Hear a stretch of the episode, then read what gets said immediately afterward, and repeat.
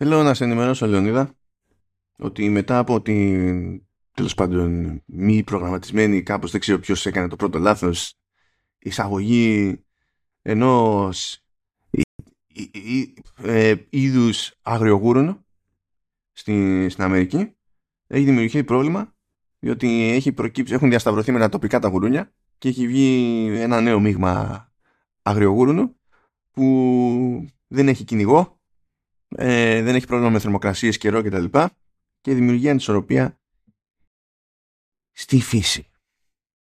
Έχει πρόβλημα αγριογούρουνα η Αμερική πλέον. Ωραία, χαιρετάω τον κόσμο, κλείνουμε εδώ. Έτσι θα τα πούμε την άλλη εβδομάδα. Να σου πω, δηλαδή τώρα ψάχνεις, το κάνεις επίτηδες, έτσι, ψάχνεις και το κάνεις χρόνια τώρα αυτό, έτσι, και μου πετάς, πώς το λένε, μηνύματα κάθε τόσο έτσι άκυρα με ειδήσεις που δεν με ενδιαφέρουν, έτσι, μόνο και μόνο για να μου σπάσει τα νεύρα, έτσι. Για να καταλάβεις τώρα, αυτό το μείγμα που έχει προκύψει έχει τέτοιο. Συνεχίζει. Έχει ένα μέτρο ύψος και είναι ένα 50, ξέρω εγώ, σε μήκος, αλλά δεν καταλαβαίνει μία. Είναι άγριο κτλ. Κοίτα, δεν ξέρω το μέγεθος του προβλήματος. Δεν μπορώ να το αντιληφθώ. Αλλά νομίζω ότι είναι μια ευκαιρία για κορτεζίνες.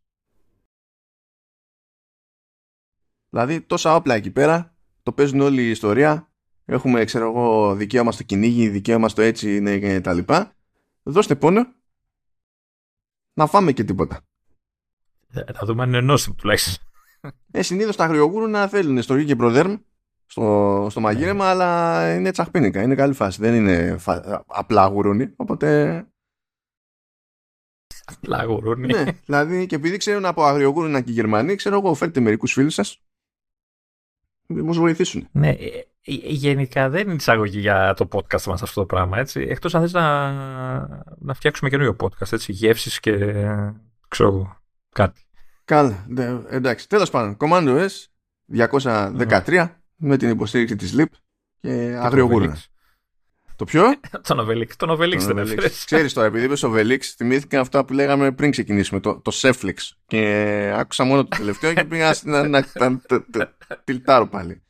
Παιδιά, έφυγε κατάρα. Seflix, Sef, Flix.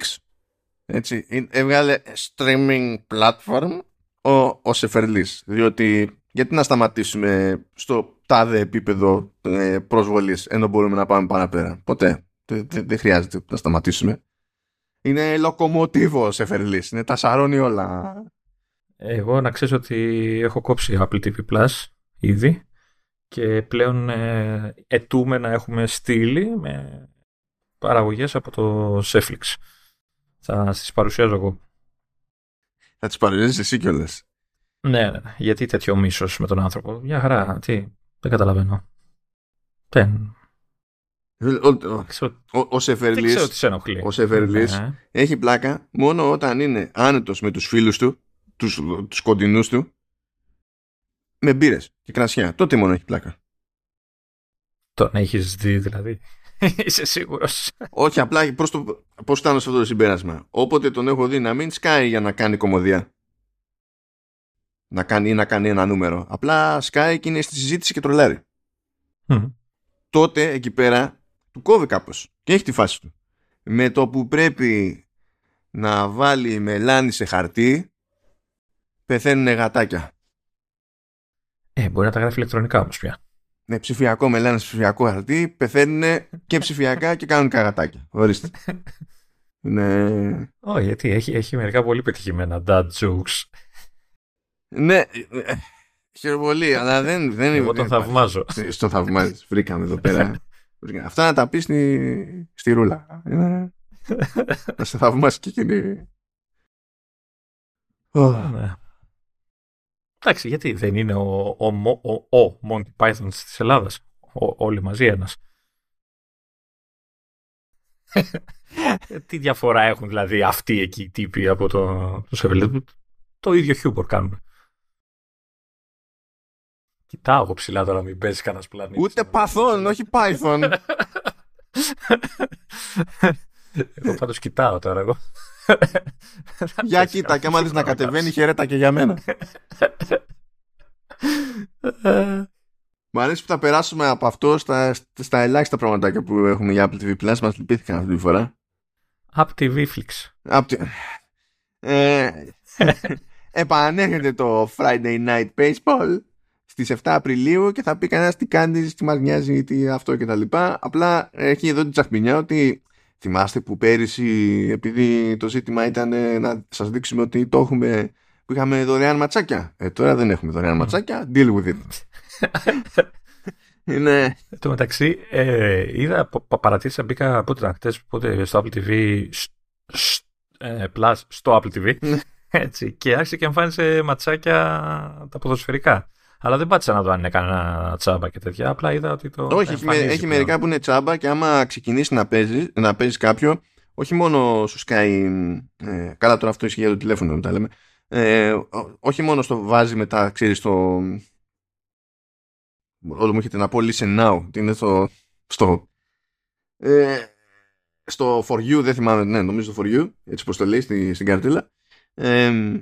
Αλλά βάζει και τέτοιο. Σκάει και ως live activity του score στο τηλέφωνο.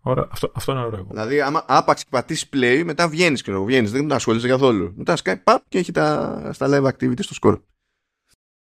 Εντάξει, ωραίο κολπάκι αυτό. Ωραίο. Ναι, ναι, καλό είναι. Θα μείνουμε στα αθλητικά και στο Apple TV Plus, διότι θέλω να σας πω ότι το βασικό cast του Ted Lasso έκανε μια περατζάδα από το Λευκό Οίκο. Because why not? Ναι. Ναι. Τέλος πάντων, σε μια προσπάθεια τέλος πάντων που γινόταν εκεί συνδυαστικά για να μιλήσουν περί ψυχικής υγείας κτλ. Αλλά τους προλόγησε η εκπρόσωπος τύπου του Λευκού Οίκου. Κανονικότατα δηλαδή εκεί πέρα. Είχαν μαζευτεί και δημοσιογράφοι από κάτω. Ήτανε πότε in character, πότε out of character ο Συντέικης. Ανάλογα. Κατά το δοκούν. Και λένε εκεί λίγα πράγματα. Δηλαδή 5 λεπτά κρατάει όλο αυτό το πράγμα. Έχω βάλει και το βίντεο του press briefing. Και στο τέλος λέει θα δεχτώ ξέρω και ερωτήσεις. Ξεκινάνε από κάτω οι legit δημοσιογράφοι. Στα σοβαρά να, το ξέρεις, να κάνουν φασαρία για να κάνουν την ερώτησή τους. Τους αγνοεί όλους ο Σουντέικης και λέει «Α, εδώ πέρα έχουμε ένα γνώριμο πρόσωπο». Και είχαν από κάτω τον τυπά που παίζει τον Trent Crimm στη σειρά. Και λέει «Trent Crimm, the independent fake journalist». Και λιώνουν όλοι στο γέλιο, όλοι οι δημοσιογράφοι διαλύονται στο γέλιο.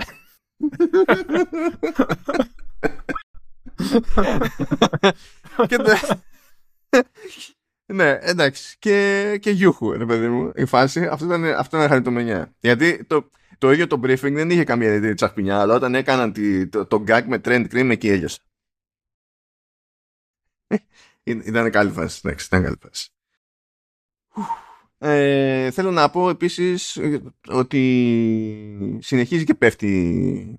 Όχι στα τάρταρα, εντάξει, συνεχίζει και πέφτει η ποιότητα της μετάφρασης στον υποτιτλισμό. Μόνο η πρώτη χρονιά ήταν τούμπανο. Μετά δεν ξέρω ποιος ήταν τσίπης. Κάποιος έκανε βλακεία. Είναι σιγουράκι. Το διαπίστωσα σε μια έτσι, κίνηση που ήταν λίγο ψυχολόγητη που έκανα. Αλλά κάτσε να δω. Ας βάλω ελληνικό υπότιτλο. Έτσι για την ιστορία. Να πάρω μια τσούρα. Και όσο έπαιρνα τσούρες αποφάσισα ότι πλέον θα βλέπω τα πάντα με ελληνικό υπότιτλο. Κάτι που πέφευγα για πάρα πολλά χρόνια. Διότι αναπόφευκτα βγάζει αρκετό υλικό ώστε να έχουμε ένα segment στα επεισόδια του showrunners, ας πούμε. Μόνο γι' αυτό. Σε ό,τι είναι να δούμε σε κάθε περίπτωση. Δηλαδή, δεν γίνεται. Είναι από απλά πράγματα. Δηλαδή, θα πει ο άλλος και εγώ oats, που είναι νυφάδες βρώμης. Έτσι. Mm. Ωραία. Στην πραγματική ζωή, ο Έλληνας, άμα θέλει να πει θα φάω βρώμη, θα έχω βράσει, θα έχω κάνει, θα έχω δείξει, δεν έχει σημασία. Λέει θα φάω βρώμη. Έτσι, that's it. Okay. Κανείς δεν θα πει στην Ελλάδα θα φάω porridge. Porridge, okay. Οπότε αν το πρωτότυπο λέει μπλα μπλα oats και βλέπω στον ελληνικό υπότιτλο porridge, έχουμε κάποια απόσταση από την πραγματικότητα. Τουλάχιστον ας πες το πιο γενικά, δημητριακά ρε παιδί μου, κάτι που το λέμε πιο... Εντάξει, δεν ξέρω εγώ. Ναι, εντάξει. Κάπου είπαν ας πούμε pancake butter που είναι το butter με είναι το κουρκούτι. Το αγνόησε ο μεταφραστής, έγραψε βούτυρο. Ωραία. Pancake butter, όλο αυτό μαζί και δύο λέξεις μεταφράστηκε ως βούτυρο. Λέω καλά πάμε. Τουλάχιστον να το γράψουμε με ωμέγα το βούτυρο, αφού το butter ήταν με αλφα. Δεν ξέρω. Ναι, και. Ναι. Εντάξει, οκ. Okay. Και έχω κάτι θεματάκια. Έχω και χειρότερα παραδείγματα, αλλά κάτσε, μαζεύω ακόμα. Εντάξει. Τέλος πάντων, αυτά από streaming somethings or whatever. Και τι να πούμε, ήπια τα πράγματα και στο Apple Arcade, γιατί το υπόλοιπο του μήνα έτσι κι αλλιώς είναι με κυκλοφορίες Plus. Αυτή τη φορά το μενού είχε Osmos Plus, πράγμα που σημαίνει ότι λειτουργεί σε iPhone και iPad. Νομίζω, κάτσε, είδες, έπαιζε Apple TV. Για να δω, περίμενα. Όχι, δεν το παρατήρησα, αλλά έτσι κι αλλιώς γράφει iPhone και iPad από ό,τι βλέπω εδώ. Ναι, iPhone και iPad δεν είναι για κάπου αλλού λοιπόν, γιατί είναι απλά... και iPod Touch, σε παρακαλώ. Εντάξει, οκ, okay, καλά. Οπότε, that's it, γιατί ήταν τίτλος του που μεταφέρθηκε πως έχει, απλά με λιγότερα αναλύσεις και δεν το πληρώνεις. Εντάξει, πες ότι είναι κάτι φουσκίτσες εκεί. Τώρα φουσκίτσες, πλανήτες ή τι μπορείς να το πεις αυτό. Κάτι στρογγυλά τέλος πάντων που κουνιούνται σε όλο το χώρο και σκοπός σου είναι να απορροφάς τα μικρότερα για να γίνεις εσύ μεγαλύτερος και στο τέλος να είσαι ο μεγαλύτερος και ο καλύτερος και να τους κερδίζεις όλους. Τους φουσκίτσους. Ναι. Ωραίο, εκνευριστικό, γιατί η κίνηση έχει αδράνεια, οπότε πρέπει να φρενάρεις, επιταχύνεις, αλλά ταυτόχρονα μειώνεται ο όγκος σου και ξέρω εγώ τι. Έχει και multiplayer που για κάποιο λόγο έχουν πολλά παιχνίδια την κακή συνεδρία να το έχουν κλειδωμένο στην αρχή και να πρέπει να το ξεκλειδώσεις για κάποιο λόγο. Δεν το κατάλαβα ποτέ αυτό. Okay.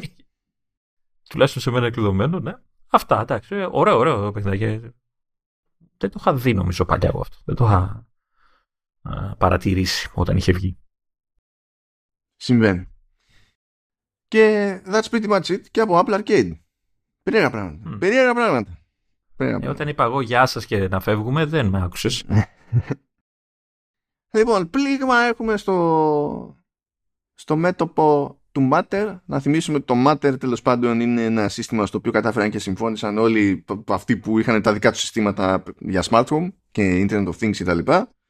Στην ουσία η βάση του Matter, όχι 100%, αλλά σε μεγάλο βαθμό είναι το HomeKit. Είχαμε καθυστέρηση στο λανσάρισμα του Matter, κατάφερε τέλη του 22 και φύτρωσε, άρχισαν να βγαίνουν updates, άρχισαν να ανακοινώνονται νέες συσκευές με υποστήριξη για Matter, προχωρήσαν λίγο τα πράγματα, έταξε κάποια πράγματα και η Belkin, που η Belkin είναι σημαντικός παίκτης ως brand, ανήκει στη Foxconn, απίστευτο. Και έχει το δικό του το brand για τέτοιου είδους συσκευές, ξέρω εγώ. Είτε έχουν να κάνουν με λάμπες, είτε με διακόπτες, δεν ξέρω και εγώ τι. Είναι Wimo. Και είπανε λοιπόν η της Belkin ότι θα την παγώσουμε λίγο αυτή την προσπάθεια. Τι έγινε, αγάπη μου, τι γιατί. Λέει, εξακολουθούμε να πιστεύουμε ότι ο ερχομός του Matter είναι θετική εξέλιξη για το χώρο κτλ. Αλλά εμείς θα κάνουμε ένα μεγάλο βήμα πίσω, θα ανασυνταχθούμε και θα ξανασκεφτούμε τη φάση, γιατί λέει κάπως πρέπει να σκεφτούν πώς θα διαφοροποιήσουν το προϊόν τους. Δηλαδή κάπως σφιχτήκανε με το ότι έχοντας τους πάντες το ίδιο σύστημα, δυσκολεύει η κατάσταση όταν θες να ανταγωνιστείς κάποιον που απλά θα είναι ένα brand γιούχου που θα έχει φτιάξει κάτι όσο πιο τσίπικο γίνεται, ας πούμε, και τέτοια. Και μάλλον σφίχτηκε η Belkin. Εντάξει, η ποιότητα κατασκευής θεωρητικά φαίνεται, έτσι. Θα μου πεις, εντάξει, ο καθένας κοιτάει πρώτα τη ναι. Εντάξει, αλλά ξέρω εγώ, ξέρει όμως ο καθένας ότι ξέρεις ότι αγοράζεις συνήθως. Είναι αυτό, ότι πληρώνεις μάλλον αγοράζεις, δηλαδή. Συγγνώμη, έχεις συναντήσει όχι, τώρα, ναι, τέλος πάντων. Έχεις συναντήσει έτσι τη γενική μάζα του Android, των κατόχων Android smartphones.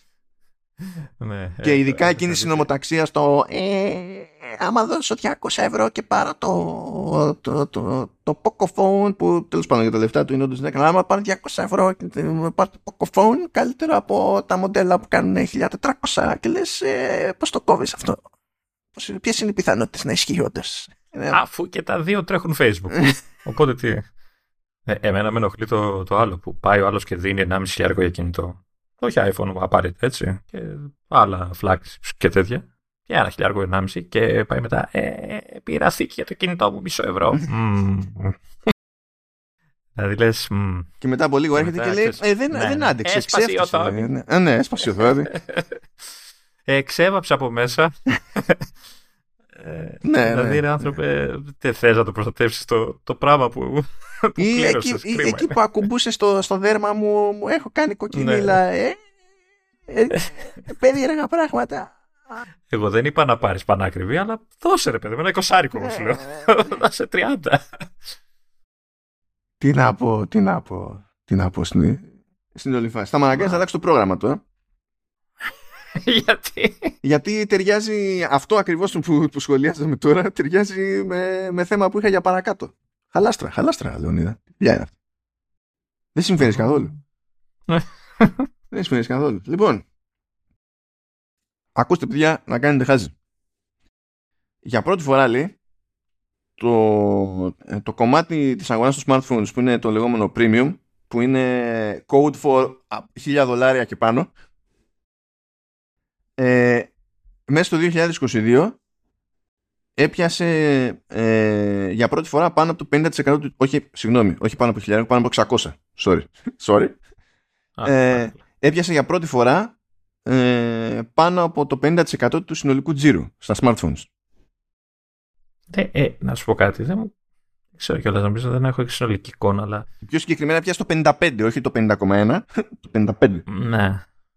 Δεν μου κάνει εντύπωση από την άποψη ότι χωρίς να έχω συνολική εικόνα, νομίζω έχουν αυξηθεί πάρα πολύ αυτά τα κινητά. Δηλαδή έχει ανέβει η βάση, ας το πούμε. Ναι. Δηλαδή υπάρχουν φτηνότερα, αν εννοείται, αλλά πλέον ένα μεγάλο μέρος, το 55% ας πούμε, τσάβαρα, έχει τέτοια κινητά πολλούνται, ρε παιδί μου. Δηλαδή και πλέον σπάνια βλέπεις κάποιον να πει θα πάρω ένα με €180, €200. Και μιλάμε για τζίρο, έτσι, οπότε δεν σημαίνει 55% σε κομμάτια, μιλάμε σε τζίρο. Και προφανώς με ακριβότερα τηλέφωνα χρειάζεσαι λιγότερα κομμάτια για να πιάσεις τον οποιοδήποτε τζίρο. Αυτό είναι σταντεράκι. Απλά λέω ότι στην αγορά πλέον υπάρχουν πολλά περισσότερα διαθέσιμα σε αυτή την κατηγορία, έτσι, και έχω την εντύπωση ότι και ο κόσμος κοιτάει λίγο πιο εύκολα, ξέρεις, να δώσει ένα 600 για να πάρει ένα κινητό που θα του κρατήσει, ρε παιδί μου, κτλ. Και παράλληλα πέφτουν, στην ουσία συμπιέζεται και ο τέτοιος, μάλλον συμπιέζεται, πέφτει ο ρυθμός ανάπτυξης των μη premium. Μέχρι πρότινος ανέβαινε πιο γρήγορα. Ακόμα ανεβαίνει, αλλά έχει πέσει ο ρυθμός, δηλαδή κόβει ταχύτητα, ας το πούμε έτσι. Και από τους κατασκευαστές στα premium, έτσι, η Apple ανέβηκε 6%, που δηλαδή νομίζω όλα τα iPhone είναι 6%, εκτός από το S6, ξέρω, ή το 12 το απλό και τα λοιπά. Σχεδόν δηλαδή τα περισσότερα τηλέφωνα, τα περισσότερα iPhone στο οποιοδήποτε τρέχον line-up βάσει τιμής είναι πάνω από $600, οπότε με τη μία πέφτουν όλα. Λοιπόν, ανέβηκε 6% η Apple, έπεσε 5% η Samsung, έπεσε 44% η Huawei, αλλά η Huawei τρώει καμπάνες παντού, οπότε αυτό δεν είναι καν περίεργο.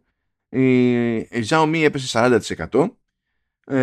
Ανέβηκε η Honor 110%, το οποίο ακούγεται ανεπανάληπτο, αλλά είναι εύκολο διότι ξεκινούσε από πάρα πολύ μικρό ποσοστό. Και το ίδιο ισχύει για την Google, που ανέβηκε κατά 118%. Και οι υπόλοιποι συνολικά έχουν πέσει 19%. Τώρα πες Google, τα Pixel δεν έχουν έρθει επίσημα εδώ, έτσι. Όχι, δεν χρειάζεται. Δεν χρειάζεται, να σου πω κάτι. Είναι μετά τα πρώτα 20 χρόνια. Έχει νόημα όταν θα τα καταργήσεις. Να έχει legit δίκτυο διανομής η Google, δεν είναι πρόβλημα. Ναι, γιατί είχα κάνει μια ψαχτική και έβλεπα ότι υπάρχει, ξέρεις, παραεισαγωγές και τέτοια, και μάλιστα δεν ξέρω αν έχουν. Ναι, δεν κατάλαβα αν έχουν όλα ελληνικά ή δεν ξέρω τι. Δεν ξέρω τι. Όχι, μπορείς να βάλεις. Αυτό ένα setting είναι. Ναι, ρε Android. Στο κομμάτι του premium επίσης, εκεί η μερίδα του λέοντος ανήκει στην Apple, που εκεί ανεβαίνει το ποσοστό της Apple. Δηλαδή για αυτούς που πηγαίνουν και δίνουν πάνω από 600, ενώ το 18 είχε, ξέρω εγώ, το 69% η Apple, μετά έπεσε στο 63 το 2019, ανέβηκε στο 65 το 2020, ανέβηκε στο 71 το 2021 και στο 75 το 2022. Και από την ανάποδη κινήθηκε, αναγκαστικά, γιατί δεν τις πάνε, αυτά, από την ανάποδη κινήθηκε το Android. Δηλαδή είχε πάει από 18 μέχρι 22, ήταν 31%, 37%, μετά βουπ, 35%, μετά πιο κάτω 28% και τώρα πιο κάτω 23%. Που εξηγεί και την πτώση της Samsung. Να. Διότι η Samsung έχει ακριβά τηλέφωνα, έχει σόι τηλέφωνα και κάμποσες επιλογές σε τέτοιες τιμές, αλλά αν είναι γενικά λιγότεροι εκείνοι που νοιάζονται να δώσουν τέτοια ποσά προς Android και προτιμούν να τα δώσουν προς iOS, τότε... Άρα από αυτό το γράφημα καταλαβαίνουμε ότι ό,τι φεύγει από Android πάει σε iOS, ουσιαστικά θα πεις. Καλά, πού να πάει. Δεν έχει έμβρα, σωστό. Έχει λίγο πλάκα αυτό, γιατί πώς να σου πω, άμα βάλεις από τα ποσοστά του 22, 75% iOS, 23% Android, μένει ένα 2% και λες τι συνέβη ακριβώς εκεί πέρα. Και... είναι τα Windows Phone. Γιατί μιλάμε πάντα για premium smartphones, έτσι. Δεν είναι ότι το άλλο 2% είναι τα feature phones, ξέρω εγώ, και κάτι τέτοια. Μιλάμε για premium smartphones. Άρα πρέπει να έχουν ένα OS που να έχει κάποιο λόγο ύπαρξης και να κάνουν τουλάχιστον 600 βατάρια. Οπότε δεν ξέρω τι είναι το άλλο 2%. Αλήθεια. Η Huawei δεν έχει κάνει ένα δικό της που συνωθώ. Λες να δικό της, που είναι fork του Android. Δηλαδή, ακόμα και ο κώδικας είναι ίδιος και κοροϊδεύει τον κόσμο. Το ξεκινήσαμε από το 0 δικό μας, αλλά μπορεί να είναι καμιά τέτοια παπάντζα.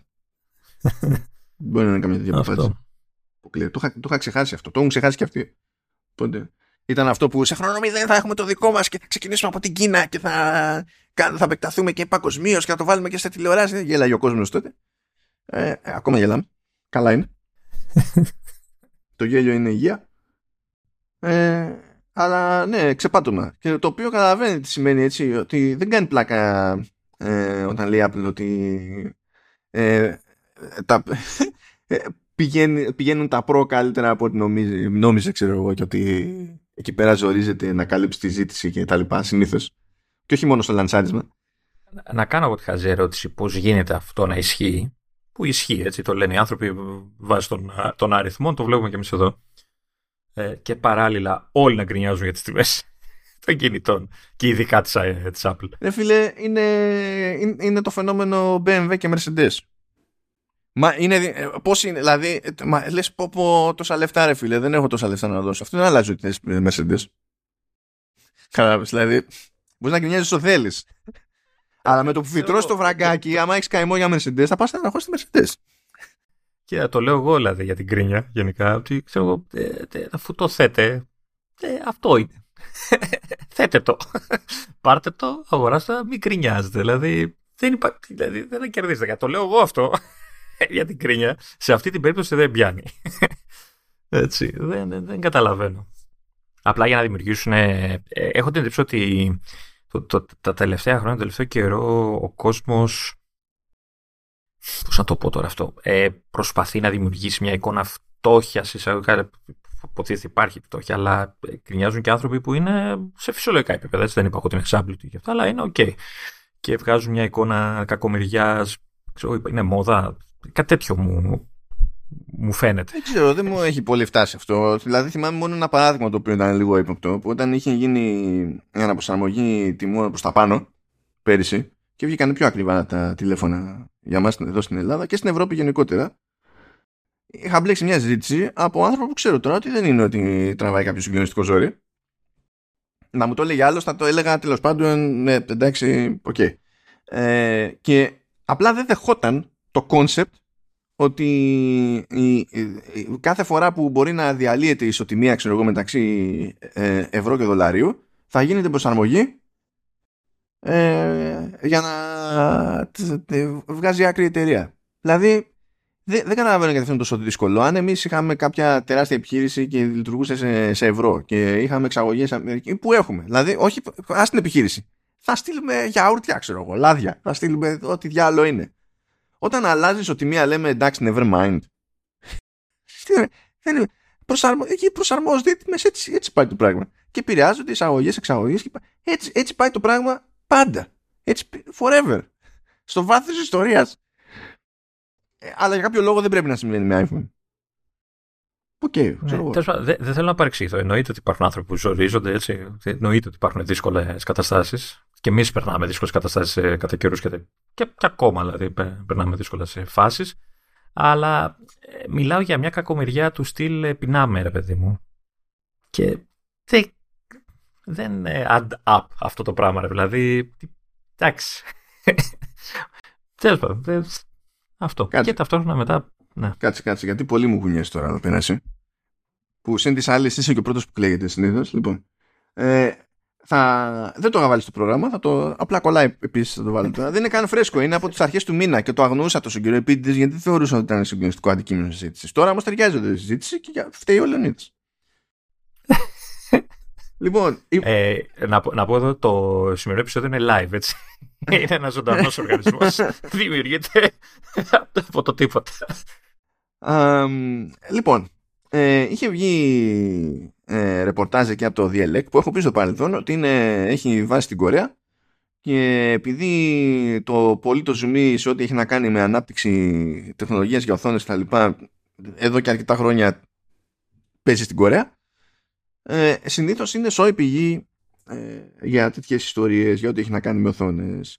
Και ακούγεται γενικά ότι, ότι προσπαθεί ή κοντοζυγώνει τέλος πάντων η φάση να δούμε iPad Pro με OLED panels κτλ. Το είχαμε αναφέρει και εδώ πέρα.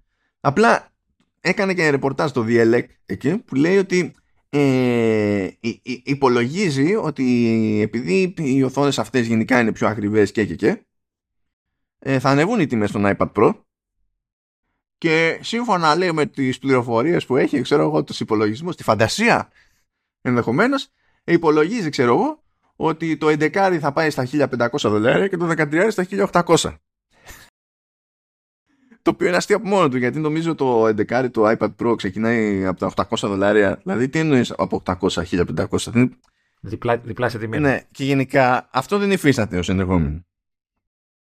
Πολύ απλά δεν υφίσταται ως ενδεχόμενο.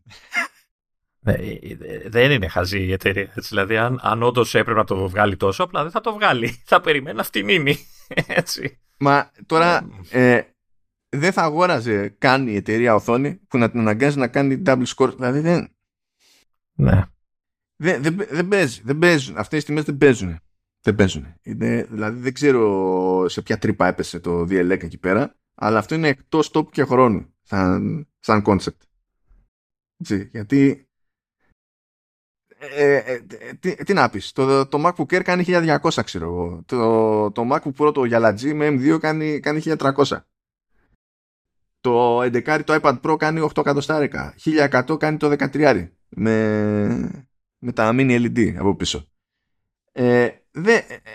Δεν λες διαλέγω μια οθόνη που θα με ανεβάσει 6-7 εκατοστάρικα και λες θα βρω τρόπο να το πουλήσω κάπως ως concept.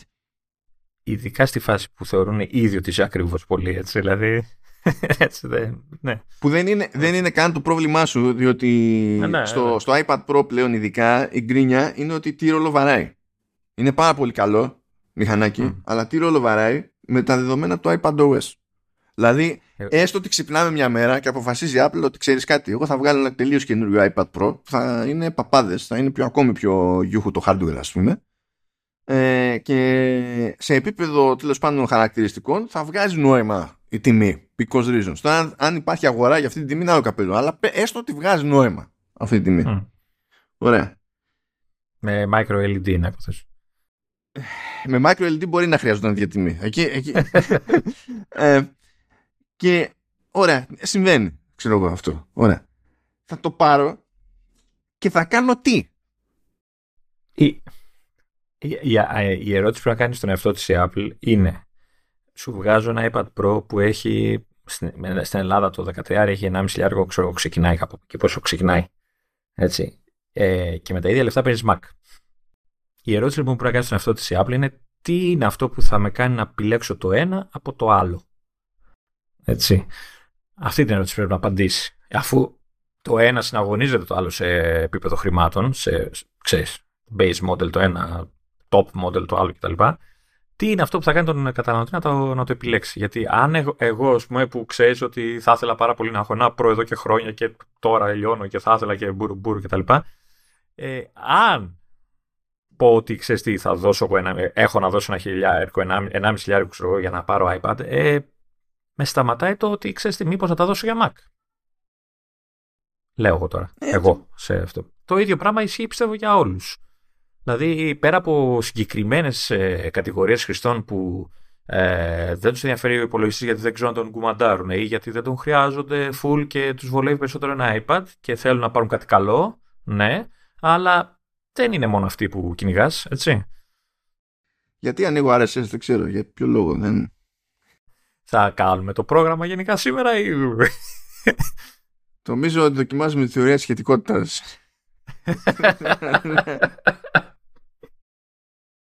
Δηλαδή, εντάξει, δεν ξέρω αν έχεις ενημερωθεί για το λεγόμενο Acropalypse,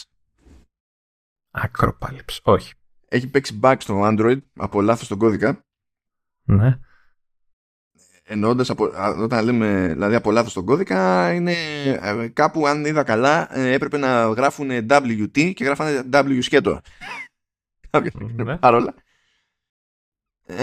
Και άμα έχεις κάνει crop σε μια φωτογραφία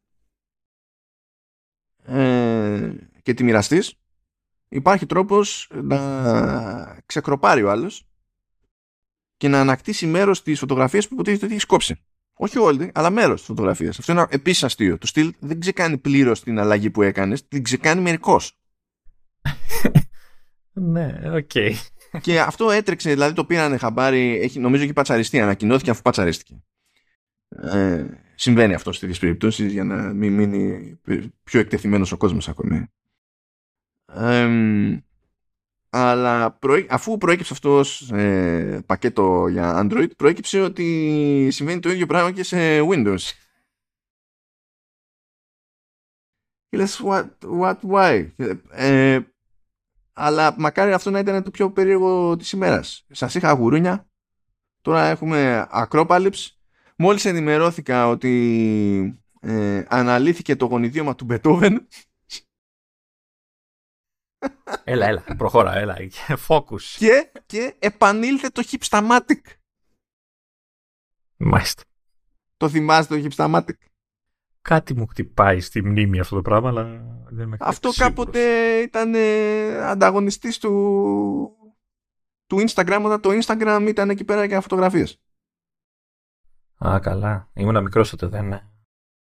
Ναι. Και είναι, φαντάσου ποιος είναι ο εκνευρισμός με το Instagram, ας πούμε, που νεκρανασταίνεται μια εφαρμογή που σου λέει ότι τέλος πάντων μπορεί και να μας παίρνει.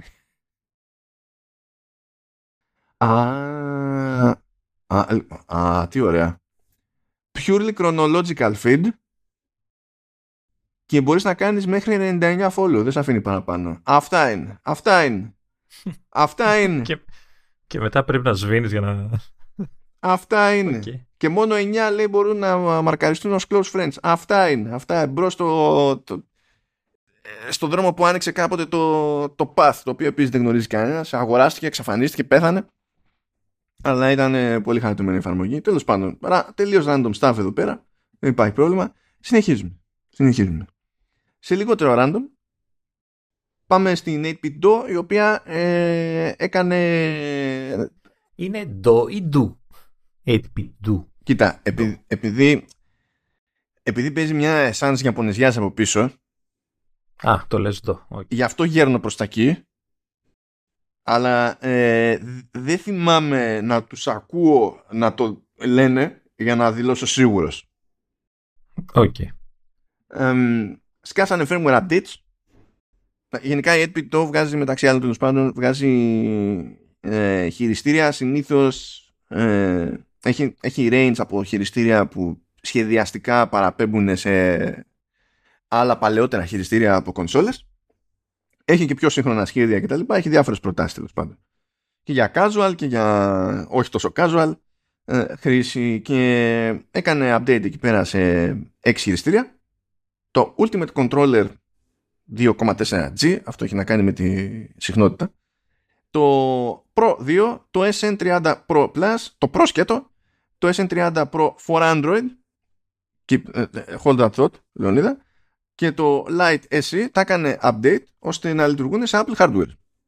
Πράγμα που σημαίνει ότι λειτουργούν σε iOS, iPadOS, macOS και tvOS, κανονικότατα. Πρέπει πριν προχωρήσεις λεπτομέρειες να πω ότι γκρινιάζει για τα ονόματα της Apple, έτσι. Εδώ γίνεται πανικός γενικά, δηλαδή SN30 Pro, Pro Plus, παρατήστε μας. Ναι, κοίτα, μιλάμε για gaming accessories, δεν υπάρχει ελπίδα. Εσύ, κάποια στιγμή δεν πρέπει να σταματήσουν. Το βλέπα τώρα βέβαια σε άσχετη φάση, έτσι, μιας και γενικά σήμερα δεν το έχουμε για αυτό. Έτσι. Γενικά οι εταιρείες των συσκευών γενικότερα, και τώρα μιλάω γιατί χρειάζεται να ψάχνω λίγο με οικιακές συσκευές, δεν πάνε καλά. Έτσι. Έψαχνα να βρω μοντέλα συσκευών, κουζίνα ας πούμε. PG35 κάθετος, με παρατάτε. Πείτε το ένα ανθρώπινο όνομα, να το θυμόμαστε. Δηλαδή, Μαρτών. Λεωνίδα. Έβαλε υποστήριξη για λειτουργικά της Apple το SN30 Pro for Android, έτσι λέγεται. Ναι, το είδα αυτό. Τι μου λες τώρα. Θα το βλέπεις στο κατάστημα και θα λες τώρα, εννοείται δεν θα θυμάσαι, γιατί είναι 6 από τα πόσα βγάζει, έτσι, που έχει, δεν ξέρω αν θα τα κάνει όλα κάποια στιγμή, update κτλ. Θα το βλέπεις στο κατάστημα και θα λες τώρα, το παίρνω αυτό τώρα ή δεν το παίρνω. Δηλαδή, δεν με κάνει να νιώθω σίγουρος η ονομασία. Αυτό το χειριστήριο που είναι ειδικό για Android είναι για iOS. Είναι το καλύτερο για iOS. Και τέλος πάντων υποστηρίζουν, λέει, και λειτουργία με καλώδιο σε iPad και Mac, εφόσον τα ακουμπούς με USB-C. Υπονοώντας ότι σε αυτή την περίπτωση γλιτώνεις latency. Δεν είναι ότι απλά τραβάει μόνο ρεύμα. Έτσι όπως συμβαίνει τέλος πάντων και στις σύγχρονες κονσόλες. Τέτοια φάση. Το ότι δεν υποστηρίζουν Rumble, καλά, Motion, πες, okay, αλλά Rumble. Είναι για την ώρα, θέλει λογικά και άλλο firmware update. Γιατί υπάρχει υποστήριξη. Υπάρχει υποστήριξη. Δηλαδή στις πλατφόρμες πλέον από την Apple την ίδια, ας πούμε, υποστηρίζονται και haptics και τα λοιπά, και όχι μόνο από DualShock και από DualSense ακόμα. Και αν θέλει κάποιος να κάνει τσαχπινιά, δηλαδή, ο developer μπορεί να μπει στη διαδικασία να το κάνει. Και αντίστοιχα η χειριστήρια του Xbox και του Switch και πάει λέγοντας. Δηλαδή η τεχνική δυνατότητα υπάρχει. Και λέει τέλος πάντων και η 8BitDo ότι τέλος πάντων for the moment δεν υπάρχει αυτή η υποστήριξη. Οπότε μάλλον κάποια στιγμή θα γίνει και αυτό. Δηλαδή, το for Android δεν υποστηρίζει ενσύρματη σύνδεση, έτσι, ακόμα. Εντάξει. Να πω και κάτι ακόμα. Βγήκε αυτή η είδηση πότε, χθες, προχθές, πότε ήταν, που έσκασε μύτη, και πήρα έναν αέρα, ένα vibe από τα ειδησιογραφικά sites, ότι χαρήκαν πολύ. Είναι όντως τόσο καλά αυτά τα χειριστήρια, χειριστήκαν ένα από κοντά. Έχουν μερικά καλά, ναι. Ισχύει. Και υπάρχει, ρε παιδί μου, και μια φούρια με ποια λογική. Ενώ ότι αν ασχολείσαι και με ρέτρο, σε κάποια έτσι πιο παλιά σκοπής σε design εξυπηρετούν.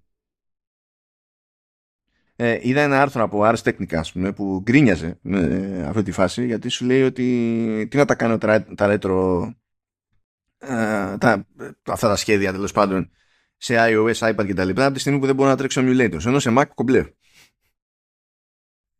Okay, βασικά το ίδιο κάνει και ναι. Αυτό ήθελα να σχολιάσω, τον τίτλο του άρθρου, γιατί είναι ηλίθιοι.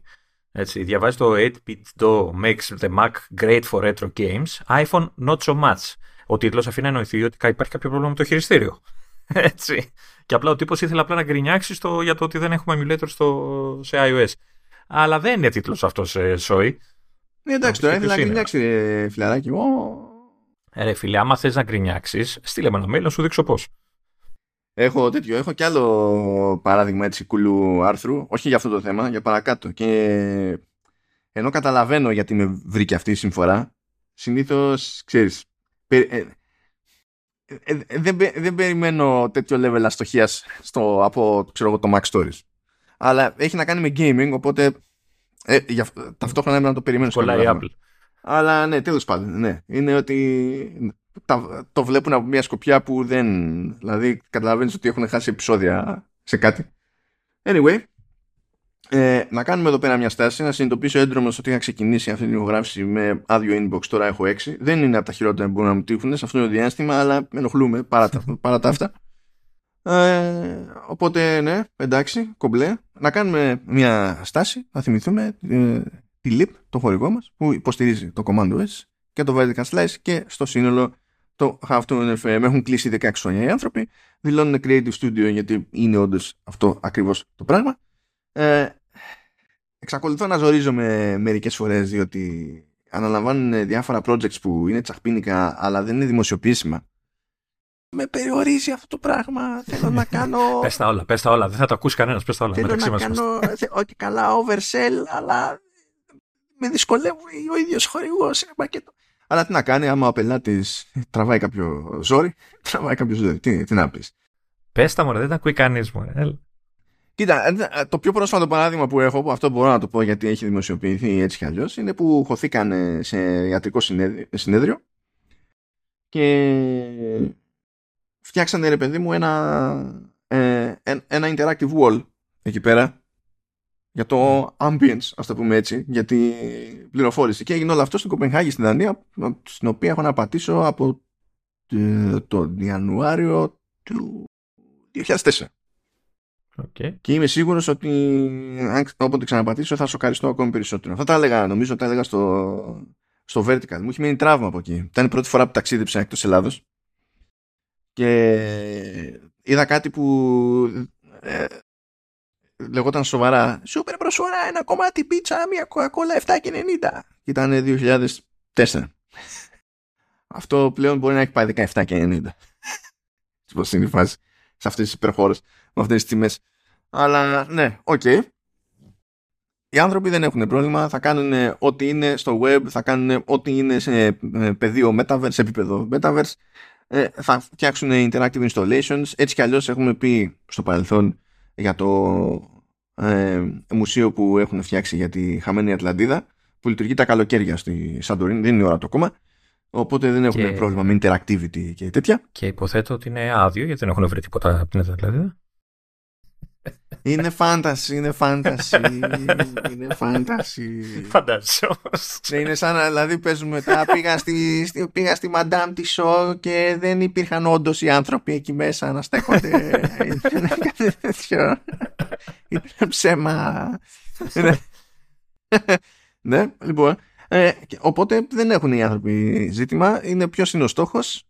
Πιάνουμε το concept έτσι και προσπαθούμε να το προσεγγίσουμε δημιουργικά και θα χρησιμοποιήσουμε διαφορετικά εργαλεία για να κάνουμε αυτό που πρέπει και αυτό που εξυπηρετεί την εμπειρία που έχουμε βάλει ως στόχο. Οπότε δεν έχουν ζήτημα οι άνθρωποι. Μπλέκουν με game engines, 3D engines, με web tech, με AR, VR. Παλιότερα χτυπιόντουσαν εκεί και με HoloLens. Δεν ξέρω για πόσο. PR. Δεν ξέρω για πόσο ακόμη βασικά με HoloLens, γιατί δεν ξέρω μέχρι πότε θα ασχολείται η Microsoft με HoloLens. Δηλαδή την ομάδα νομίζω ότι διέλυσε τελείως. Αλλά... Θυμάμαι όταν το είχε παρουσιάσει αυτό. Ναι, ήταν λίγο περίεργο. Τους πήρα χαμπάρι ότι χωθήκανε και καβατζούσαν εκεί στη Leap και Quest Pro. Τα fancy stuff. Και εντάξει, φαίνεται. Η γκικιά φαίνεται. Το άλλαξα από νερντιά γιατί δεν ξέρω, κάπου έβλεπα μια σειρά και τα λοιπά και λέει «Α, τώρα λέει, δεν είναι σωστό να λέμε nerds». Εντάξει. Δεν έχω ιδέα γιατί. Αλλά θα προσποιηθώ ότι έχω για μία φορά, θα το συνεχίσω από την επόμενη. Αλλά ναι, κάπως έτσι. Και πάντα τέτοια, 16 χρόνια, πελατεία παντού, τουλάχιστον στο βόρειο ημισφαίριο, γιατί σε αυτό είμαι πιο σίγουρος πάντα. Καλή συνέχεια να έχουν οι άνθρωποι. Τους ευχαριστούμε για τη συνεχή και σταθερή υποστήριξη του Halftone FM και των δύο αυτών podcast και μπορούμε να συνεχίσουμε κανονικότατα. Λέω κανονικότατα, λες και υπάρχει μια κανονικότητα σε αυτό το επεισόδιο, αλλά έστω ότι... Ενώ στα υπόλοιπα υπήρχε. Τέλος πάντων, εντάξει, οκ. Τι άλλο θα πάθω εδώ πέρα. Απίστευτο, βγαίνει κάνοντας strike 2. Βγάζει παιχνίδι, βάλω. Δεν ξέρω ποιο από τα δύο είναι πιο απίστευτο, αλλά εντάξει. Τα ζείτε μαζί μας, έτσι φανταστείτε ότι είναι. Αυτή είναι η φάση, πιστεύω. Λοιπόν, πάμε σε update που ετοιμαστείτε, έρχεται μάλλον την άλλη εβδομάδα. Ναι. Συνήθως, ναι. Έτσι πάει. iOS 16.4 και τα συναφή και τι είναι το 13.3 νομίζω είναι σε macOS. Έχουν σκάσει εκεί πέρα. Καλά, σε macOS ήταν Delta, οπότε δεν είμαι σίγουρος ότι θα βγουν μαζί. Αλλά σε 16.4 iOS, iPadOS και τέτοια βγήκαν developer beta, public beta και στην ουσία είναι και release candidate. Οπότε ήταν σε μένα. Golden Master. Ήταν 5,5 γίγκα το πράγμα. Ήταν, ναι. Οπότε, άμα δεν πάει κάτι στραβά, ξέρω εγώ, μπορεί την άλλη εβδομάδα να σκάσει για να είμαστε κομπλέ. Έχουμε πει ήδη κάποια πράγματα. Που αν είναι τέλος πάντων να αξίζει να τα θυμίσουμε, να τα θυμίσουμε στο λανσάρισμα, αλλά ακόμα και στην τελευταία μπέτα ήρθανε staff. Αυτό είναι το περίεργο. Ναι, αυτό δεν καταλαβαίνω γιατί το κάνουν, δηλαδή, εντάξει. Ξέρω εγώ. Τέλος πάντων, μία από τις καινούργιες προσθήκες είναι το voice isolation σε κανονικές κλήσεις. Χρήσιμο αυτό. Ναι. Υποθέτω, γιατί διαβάζω το άρθρο ότι μιλάει για συσκευές που τρέχουν 16, 4 κτλ. Έχω την ότι δεν ισχύει για παλιές συσκευές, έτσι, μόνο για τα τελευταία μοντέλα ισχύει αυτή η δυνατότητα, αν θυμάμαι καλά, δηλαδή εγώ δεν το έχω αυτό το πράγμα. Ναι, είναι όπου ισχύει. Βέβαια δεν έχω περάσει την beta στο iPhone, αλλά από ό,τι θυμάμαι και τότε που λέγαμε το FaceTime που κάνει αυτά, δεν μου εμφάνιζε εμένα κάτι, οπότε... Ναι, νομίζω ότι αυτά τα πράγματα γενικά είναι από α12 εκεί πέρα. Να. Το voice isolation είναι κάτι που λειτουργεί εδώ και καιρό με FaceTime και υπάρχει και API και για υπηρεσίες τρίτων. Δηλαδή, άμα ήθελε, όποιος ήθελε, δηλαδή φάση Skype, ξέρω εγώ, Telegram, ιστορίες, ξέρω εγώ, οτιδήποτε, Messenger κτλ. Έβαζε υποστήριξη, αλλά στην ουσία δεν είχε για κανονικές κλήσεις μέσω του τηλεφωνικού δικτύου, ας το πούμε έτσι. Έρχεται και αυτό και φαντάζομαι ότι αυτή είναι μια λύση που υιοθετεί η Apple, γιατί αν θυμάστε, είχαμε πει ότι το τελευταίο μοντέλο που είχε noise cancellation σε απλές κλήσεις ήταν το iPhone 12. Και μετά στο 13 και το 14 το έβγαλε γιατί έπαιξε τέτοιο δικαστική διαμάχη. Και φαντάζομαι ότι αυτή η εκδοχή του voice isolation που είναι για cellular είναι η εφαρμογή της νέας της προσέγγισης που μάλλον θα ελπίζει και η ίδια να μην δημιουργήσει πρόβλημα με πατέντες τρίτου. Να, οκ. Δεν το θυμόμουν αυτό. Τώρα που το είπες το θυμήθηκα. Ότι... Ναι, είναι από τα κουφά της περίπτωσης. Δηλαδή, ενώ εγώ έχω setting και μπορώ να το βγάλω on-off και τα λοιπά, σε 13 και 14 δεν υπάρχει καν το setting και δεν υφίσταται. Καθόλου. Για τις κανονικές κλήσεις. Τώρα θα εμφανιστεί πάλι, έτσι. Ναι, έτσι όπως εμφανίζεται, με τον ίδιο τρόπο που εμφανίζεται και στο FaceTime, παιδί μου. Δηλαδή, μπορείς να πας εκεί πέρα ακόμα και από το Control Center, ας πούμε, και να δεις σχετικές επιλογές για το μικρόφωνο. Επίσης, απλώνεται η υποστήριξη για διπλότυπα σε φωτογραφίες. Είχε μπει, νομίζω αυτό ήταν πρόσφατο, ήταν κάτι που είδαμε σε iOS 16, έτσι χαλιώς. Αλλά τώρα... Πρόσφατο, έχει μήνες τώρα. Τότε που ξεκίνησε. Ναι, ενώ είναι στην έκδοση την τρέχουσα, υποτίθεται, του λειτουργικού, τη γενική. Αλλά από το 16.4 θα τσεκάρει για διπλότυπα και σε shared photo libraries. Ενώ πριν ήταν τσεκάρει μόνο στο δικό σου, ας πούμε. Το οποίο δεν έχω ασχοληθεί ακόμα, έτσι. Όλα έλεγα θα το κάνω και όλο δεν το κάνω. Εσύ έχεις το περιθώριο. Εγώ δεν έχω ιδιαίτερο περιθώριο. Όσοι έχουν τα πράγματα. Ερημίτες, γάρ και τα λοιπά. Γι' αυτό μου αρέσει, ορίστε, γι' αυτό μου αρέσει και το κόνσεπτ του ανανεωμένου Hipstamatic που λέει μπορείς να κάνεις follow μέχρι 99 άτομα. Αυτό και πολύ είναι. Και τι άλλο έχουμε. Υποτίθεται ότι το 16.4 φαίνει και αλλαγές στον αλγόριθμο του crash detection, διότι εξακολουθεί και έχει κάποια θέματα με false positives. Να θυμίσουμε ότι το crash detection, όπως υπονοεί και την υπονοεί, λέει και το όνομα, είναι ότι σε περίπτωση που είσαι αμάξι και τρακάρεις ή τέλος πάντων σε άλλες συνθήκες, μπορεί να είσαι σε κάποιο extreme sport or whatever, να καλούνται οι αρχές, να σκάει SOS και τα λοιπά, και έχουν γίνει προσαρμογές. Στην αρχή είχαν θέματα, ας πούμε, με roller coasters. Μετά είχαν θέματα με του σκιέρ. Ναι. Τώρα το πειράζουν πάλι εκεί πέρα για να το ισιώσουν. Δεν ξέρουμε τώρα τι θα σημαίνει αυτό στην πράξη, αν το ισιώνουν επαρκώς ή όχι. Θα δούμε. Εν τω μεταξύ, με τους σκιέρ, πώς θα το διαμορφώσει, γιατί αυτοί μπορεί να φάνε τα μούτρα τους κάποια ώρα και να το χρειαστούν. Δηλαδή, τι μπορεί να κάνουν. Εντάξει, μπορεί να πρέπει να ζυγίσουν αλλιώς οι μεταβλητές, παιδί μου, ως το τι υπονοεί όντως κουτρουφάλιασμα όταν κάνεις σκι σε σχέση με αμάξι. Δεν θέλω να σκέφτομαι πώς κάνανε το beta testing, έτσι. Σταθείτε εκεί στο βουνό και αρχίζετε να πέφτετε. Και πριν κοίταξα 6 mail, τώρα ξανά κοίταξα 9. Δεν είναι. Να σου στείλω κι εγώ ένα έτσι για να ψαρώσεις. Τι άλλο έχουμε εδώ? Δεν έχουμε κάτι άλλο από 16.4. Θα έχουμε μία απλή φιμούλα εδώ. Τέλος πάντων, έχει ξανακουστεί. Αλλά υποτίθεται ότι βγήκε εκεί πέρα και κάποιο κάτι, τι διάλογο είναι, για τα iPhone 15 Pro, που φαίνεται, λέει, να γυρνάει σε solid state και το volume, και τα volume buttons, αλλά και το διακόπτη για το mute. Το που σου φαίνεται διακόπτη? Άρα δεν θα είναι διακόπτη, θα είναι κουμπί και αυτό, έτσι? Ναι. Το πατάς δηλαδή, δεν θα είναι, γιατί τώρα είναι διακοπτάκι. Ναι.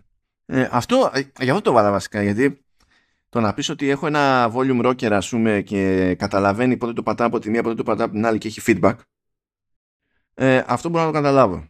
Αυτό που δεν μπορώ να καταλάβω είναι το πόσο θα κοστίζει αυτό το πράγμα που θα θέλει δικό του engine. Αλλά, okay. Θα τους παραδεχόμουν αν αυτό το κάνεις με slide, ξέρεις. Δεν το κάνεις με πάτημα. Όχι, να μην τους παραδεχόσουν, γιατί θα γινόταν κατά λάθος, θα ήταν 500 φορές λάθος θα γινόταν εκεί. Πώς φαγεί, ξαφνικά κουφαίνεσαι. Για το mute, πάλι καλά που το έχουν ακόμα έξω και δεν στηρίζεται σε software μόνο, που θα ήταν λάθος για μένα. Γιατί ό,τι και να κάνουν είναι πολύ πιο γρήγορο να το έχεις σε κουμπάκι έξω. Το περίεργο με το mute είναι ότι, έτσι όπως είναι τώρα με το διακόπτη, είναι ότι έχεις και visual cue ότι είναι ενεργό. Γιατί όταν το έχεις βγάλει off, βλέπεις ότι έχει σεισμή κόκκινο, ρε παιδί μου. Καλά, βλέπεις. Εννοείς αυτοί που βλέπουν. Σε τέτοιες αποστάσεις πια το βλέπω το χρώμα. Χρώμα. Έχει χρώμα, αφού έχει. Το βλέπω, κόκκινο. Οπότε, σε ένα τέτοιο ενδεχόμενο χάνεται, ρε παιδί μου, το visual. Το που μπορείς να δεις με μια ματιά και να... Δηλαδή τώρα με το solid state θα το βλέπεις, αλλά δεν θα ξέρεις. Μπορεί να έχει micro LED επάνω στο κουμπί και να γίνεται κόκκινο, ξέρω εγώ. Να το πατάς. Είμαι σίγουρος ότι αυτή η εταιρεία θα κάνει αυτό ακριβώς. Απ' την άλλη, βέβαια, διακοπτάκος. Εμένα μου είχε θεματάκια σε φάση βγάλε θήκη, που πολλές φορές είναι σφιχτές οι θήκες. Ξέρεις, τον γύρναγες σε on, ξέρω εγώ, σε mute, χωρίς να το πάρεις χαμπάρι, έτσι, και λέγεις, γιατί δεν ακούω το κινητό μου. Ναι, παίζει και αυτό, η αλήθεια είναι. Μου συμβαίνει και εμένα για την σχετικά σκληρή θήκη που έχω.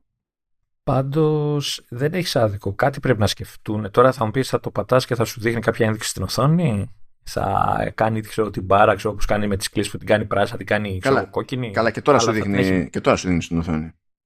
Τώρα σου δείχνει, νομίζω, τι βγάζει. Ένα κονιδιάκι, τι βγάζει. Ένα μπάνερ κάνει... Να. Ενώ να μένει μόνιμα μια ένδειξη κάπου, κάτι, δεν ξέρω, φαίνεται τώρα, δεν θυμάμαι αν έχει κάποια μόνιμη ένδειξη.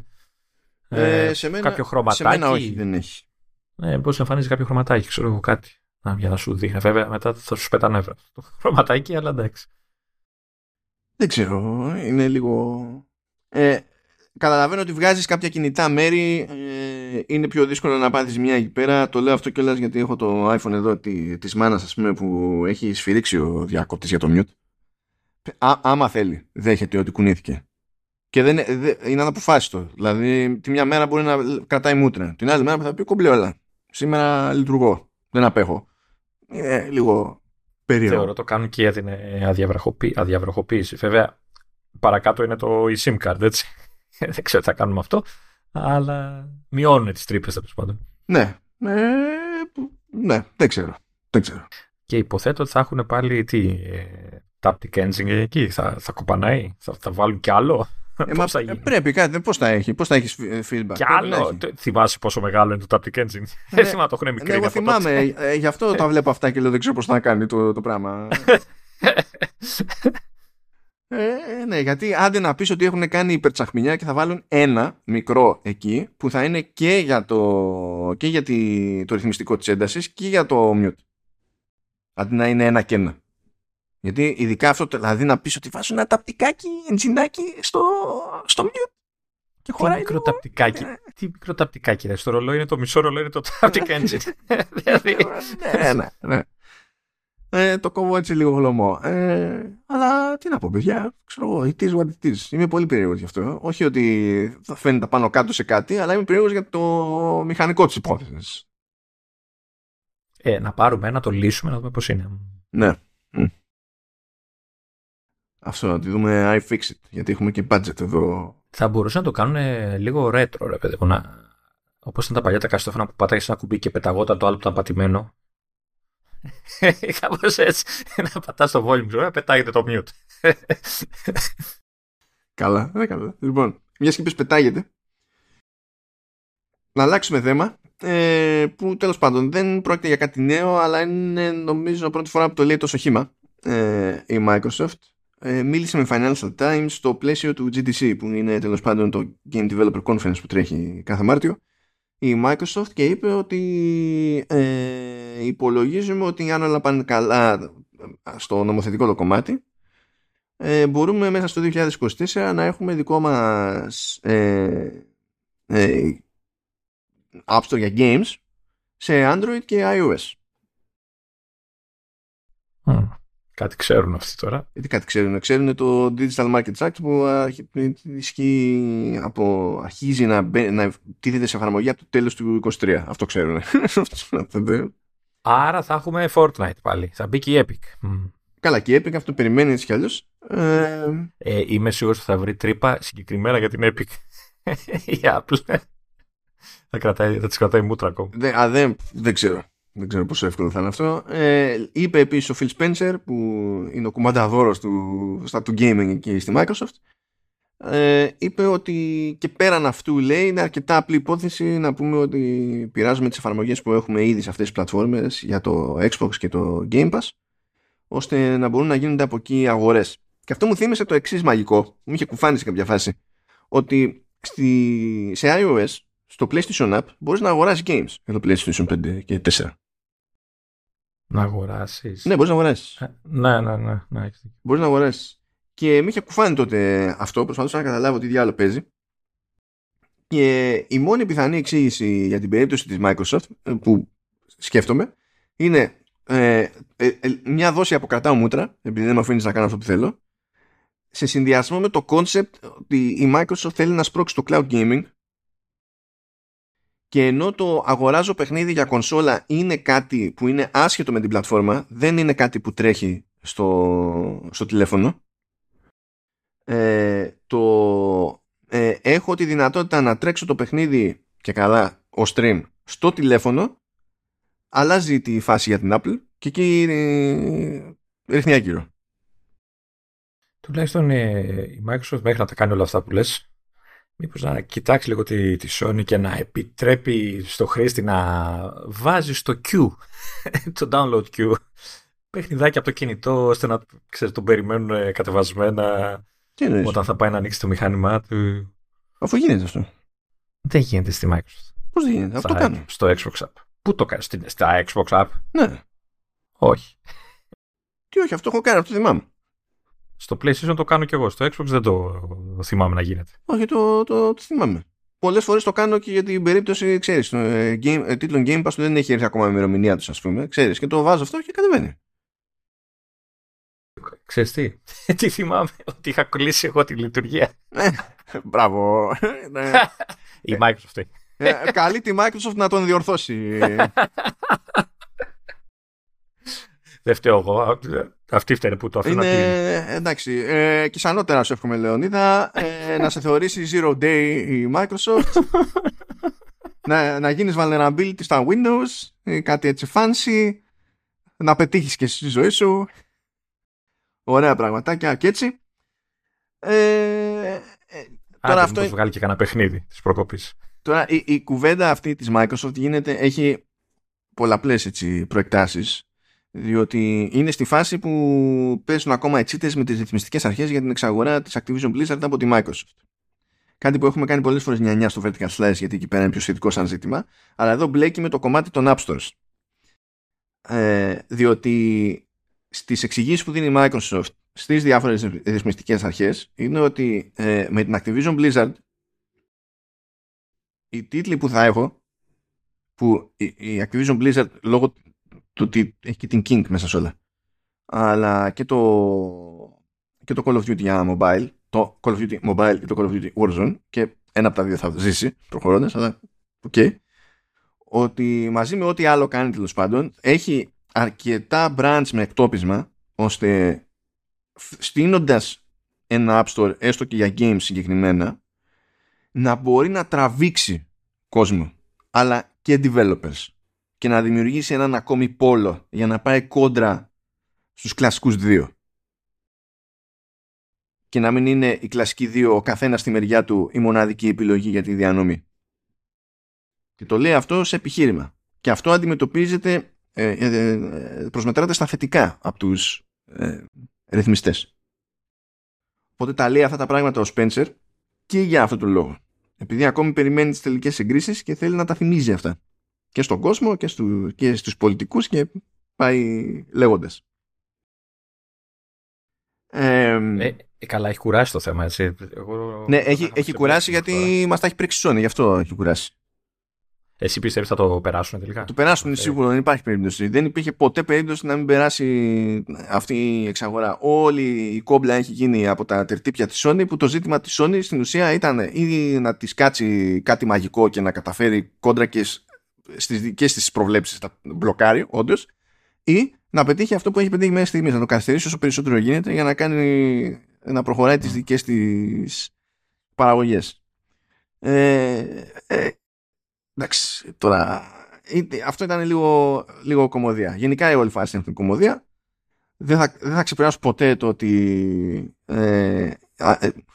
Αμερικανοί και Βρετανοί θεώρησαν λογικό να ορίσουν την αγορά των κονσολών ως αγορά που αποτελείται από τη Microsoft και τη Sony, αλλά όχι την Nintendo. Δεν θα το... Αυτό δεν... Δηλαδή είστε για γονατιά στην καροτίδα κατευθείαν. Δεν είναι, είστε αστεί. Και να λένε ότι η δικαιολογία είναι εντάξει, δεν είναι το ίδιο fancy το hardware και τα λοιπά. Οπότε κατά μία έννοια είναι ξεχωριστά. Τι εννοεί δεν είναι fancy το hardware? Αυτό το νούμερο ένα hardware στην αγορά. Δεν έχει σημασία. Δεν θα τους πεις εσύ. Δεν έχει καλά γραφικά. Αυτό είναι το πράγμα. Ναι, αυτό φταίει. Δηλαδή είναι στόκι τώρα. Είναι, δουλευόμαστε σε αυτό το πράγμα. Τέλος πάντων, οκ. Αλλά για να πω για εκείνο το άρθρο που με κούφανε στο Mac Stories, έκανε ένα συνδυαστικό που λέει τέλος πάντων ήθελε να συνδυάσει τις δηλώσεις της Microsoft με κάποιες ανακοινώσεις της Netflix για νέες παραγωγές σε games και τα λοιπά.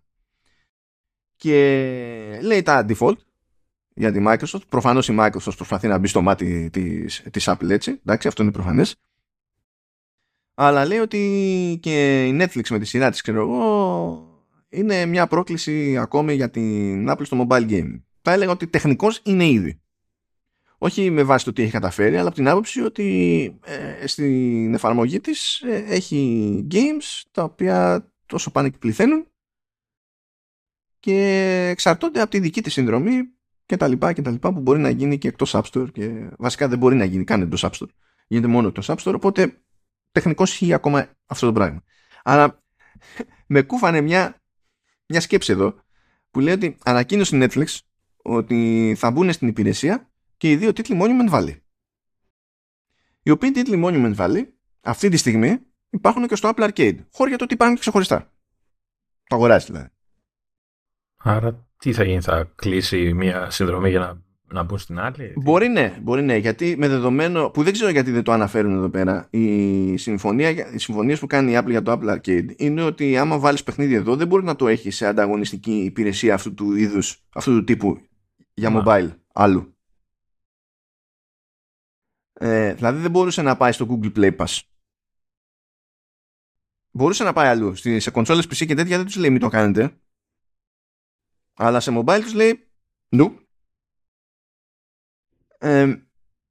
Και για να μπορεί να το ανακοινώνει αυτό το πράγμα η Netflix, για μένα σημαίνει ότι θα βγουν από το roster του Apple Arcade.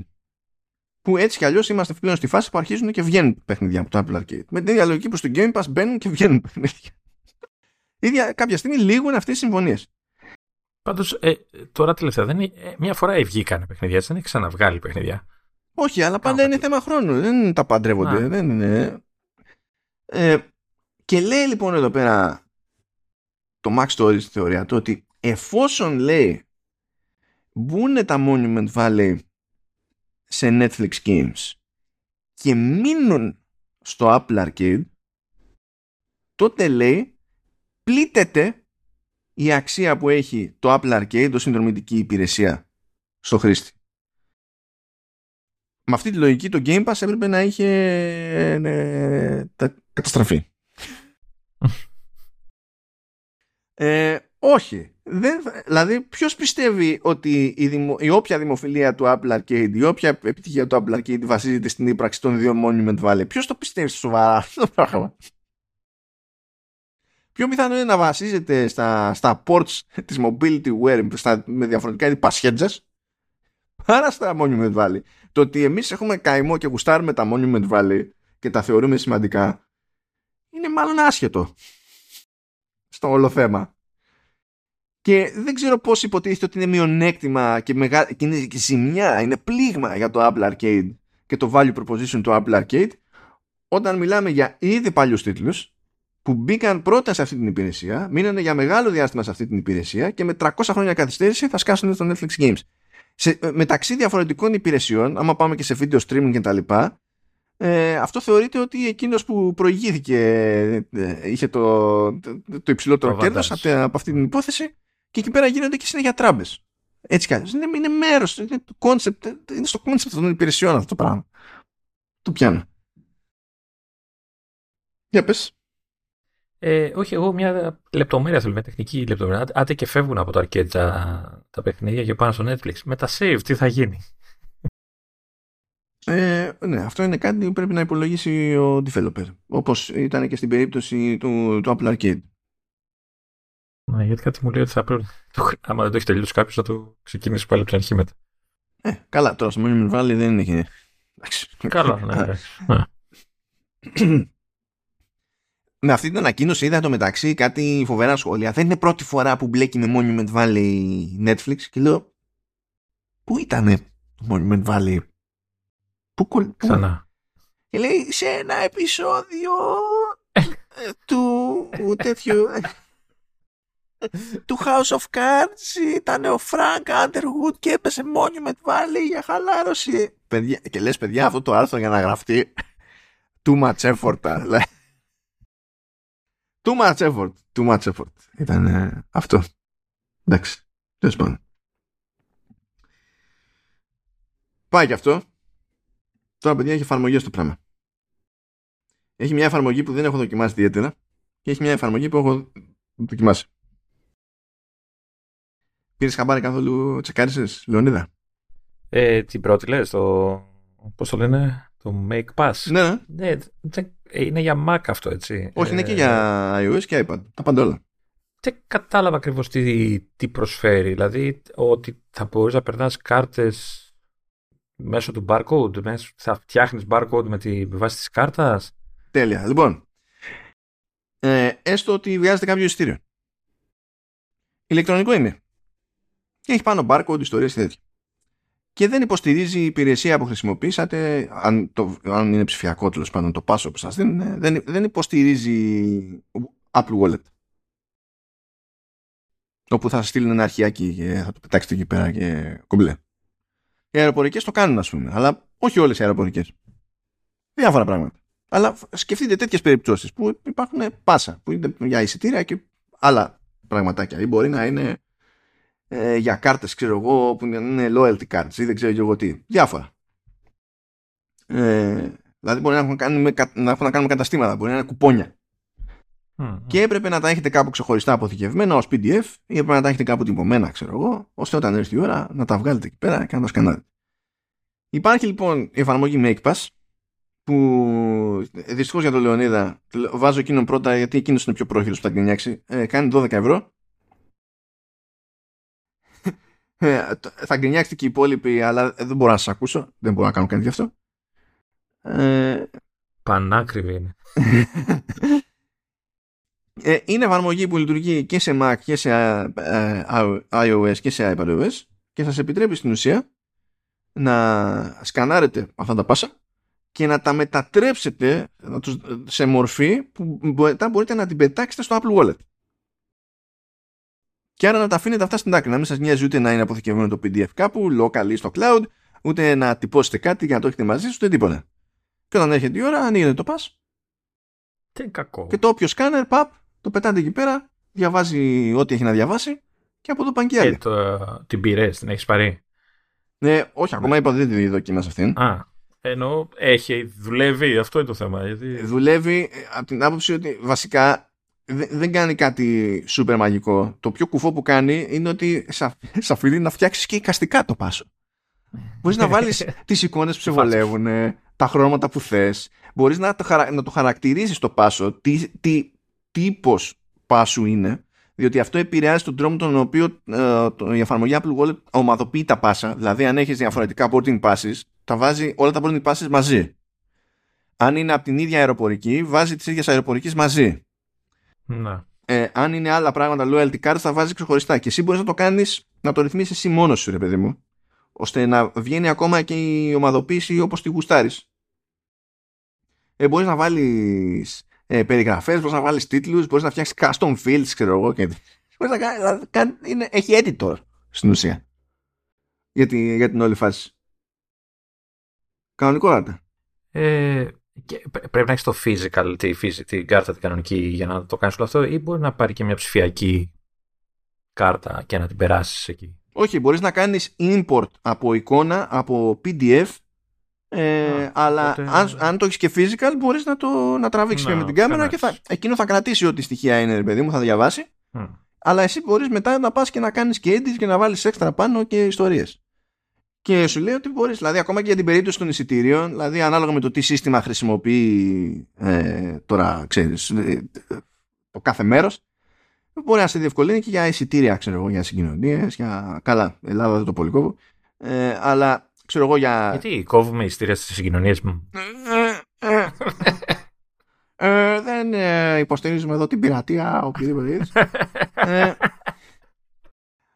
Για, ξέρω εγώ, τέτοιο ναύλα πλοίων και τέτοια, μπορείς, ανάλογα με το σύστημα που χρησιμοποιεί, ρε παιδί μου, ο καθένας. Π.χ. νομίζω ότι αυτή η εφαρμογή έχει ελπίδα στα ποντιακά εισιτήρια που χρησιμοποιεί ο ΣΕ και ο προαστιακός, που θέλαν ντε και καλά να μην είναι ίδια, να μην έχουν το ίδιο σύστημα με το μετρό. Ο ΣΕ ακούω. Εντάξει, δεν φταίω. Τι να κάνω. Τα εισιτήρια σχολιάζω, πώς λειτουργούν. Εντάξει, οκ. Προσπαθώ να σκεφτώ αν έχω κάποια κάρτα. Έχω μια κάρτα τώρα που δεν μπορώ να τη βάλω. 12 ευρώ, πολλά λεφτά, ρε παιδάκι. Αντίστοιχα, ρε παιδί μου, πώς να σου πω, χαζομάρες και loyalty cards από σούπερ μάρκετ, ξέρω εγώ. Ναι. Που είναι το κλασικό, όχι το άφησα σπίτι. Ναι, δηλαδή μπορείς να τα κάνεις, ρε παιδί μου, αυτά τα πράγματα. Προφανέστατα δεν έχει ελπίδα αυτή η εφαρμογή να είναι το ίδιο χρήσιμη σε όλους στην καθημερινότητα. Είναι ανάλογα με το τι καταπιάνει το καθένας. Αλλά είναι αυτό που προσφέρει, είναι αρκετά συγκεκριμένο, ώστε άμα σε δαγκώσεις σε ένα σενάριο, να σε γλιτώνει από μανούρα και να γλιτώνεις αηδίες από το πορτοφόλι. Και να είναι πιο απίθανο να ξεχάσεις αυτές τις αηδίες. Αλλά ναι, λειτουργεί παντού. Πιο περιορισμούς έχει στο iPadOS, γιατί δεν υπάρχει Apple Wallet. Οπότε στην ουσία εκεί πέρα φτιάχνεις το πάσο, αλλά το στέλνεις σε άλλη σου συσκευή ως file και ανοίγει εκεί πέρα και το χώνεις, παιδί μου. Εντάξει, το έχεις για πιο άνετο editor, ας πούμε, κάπως έτσι. Όπως και το Mac, υποθέτω. Νομίζω το Mac έχει το Wallet. Είναι λίγο...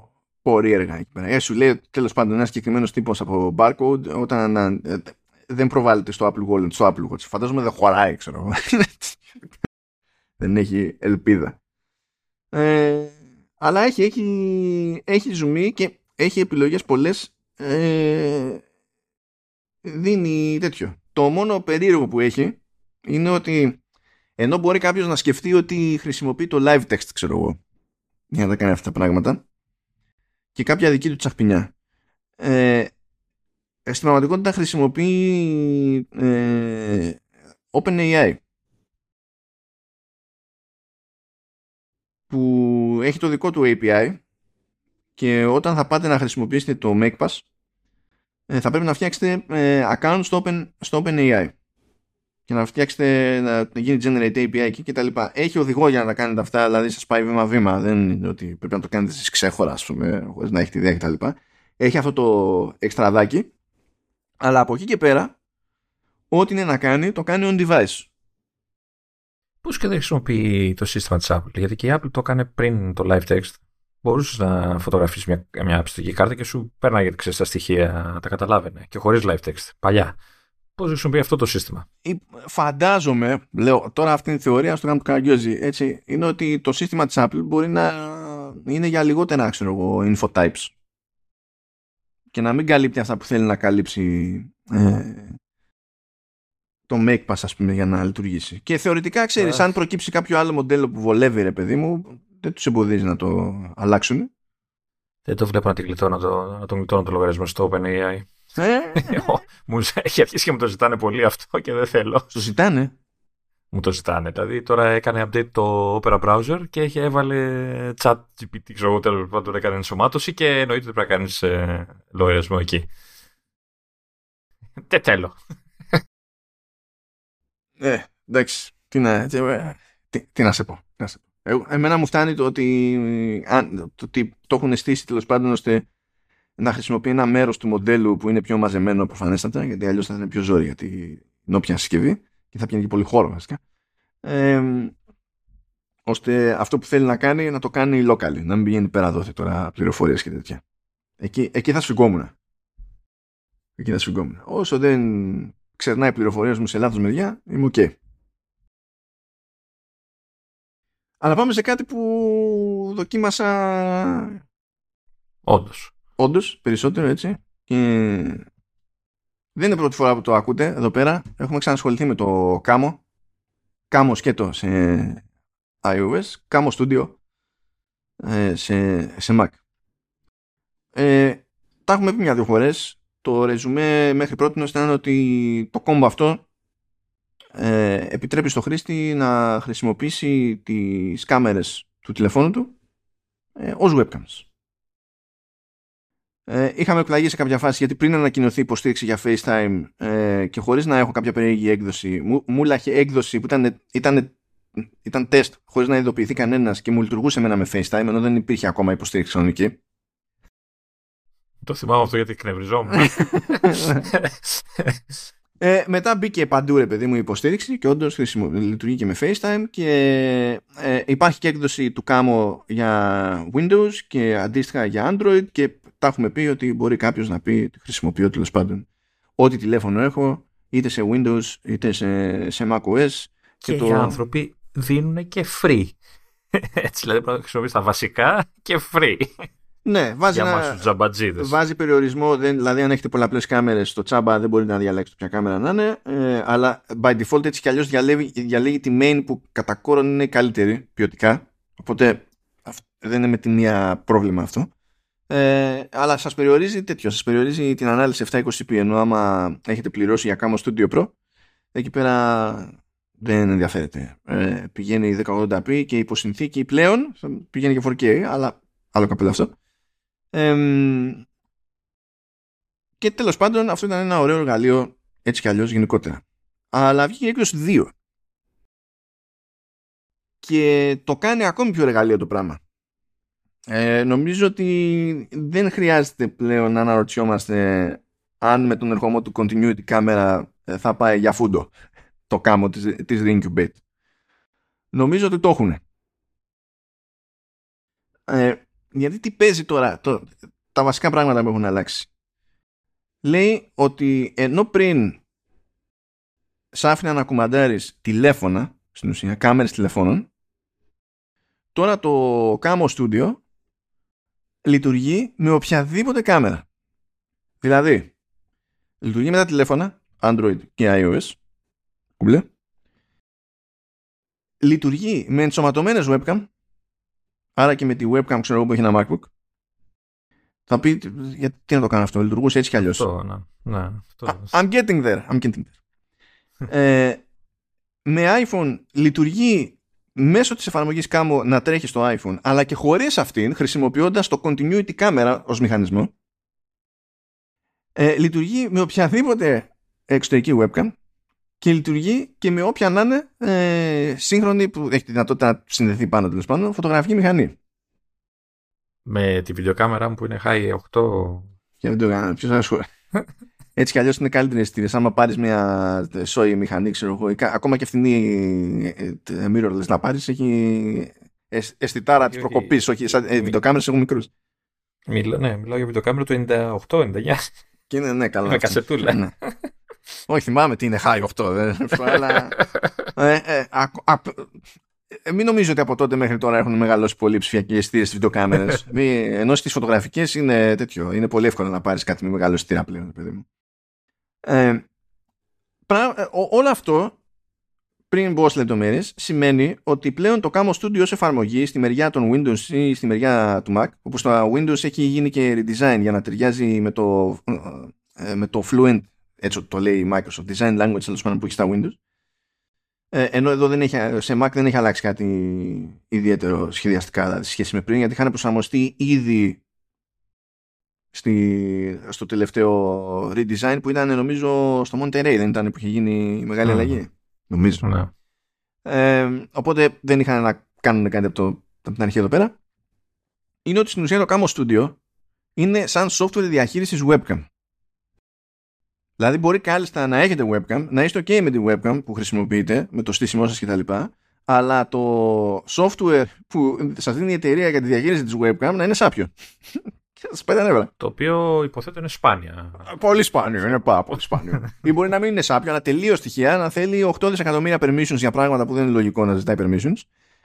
Να έχουν ξεχάσει ότι οι σύγχρονες εκδόσεις του macOS δεν επιτρέπουν kernel extensions.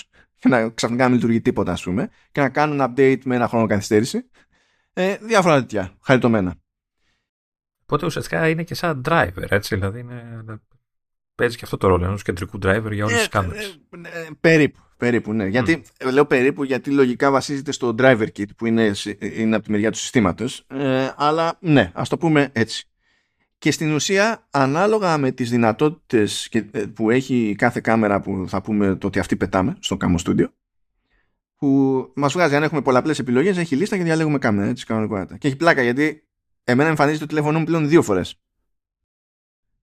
Μία ως κανονική σύνδεση Camo και μία ως σύνδεση μέσω continuity camera. Okay. Να υποθέσω continuity κάμερα πρέπει να υποστηρίζει έτσι κι αλλιώς το σύστημα, έτσι, δεν μπορώ να το βάλω εγώ, ας πούμε. Μα πώς θα γινόταν.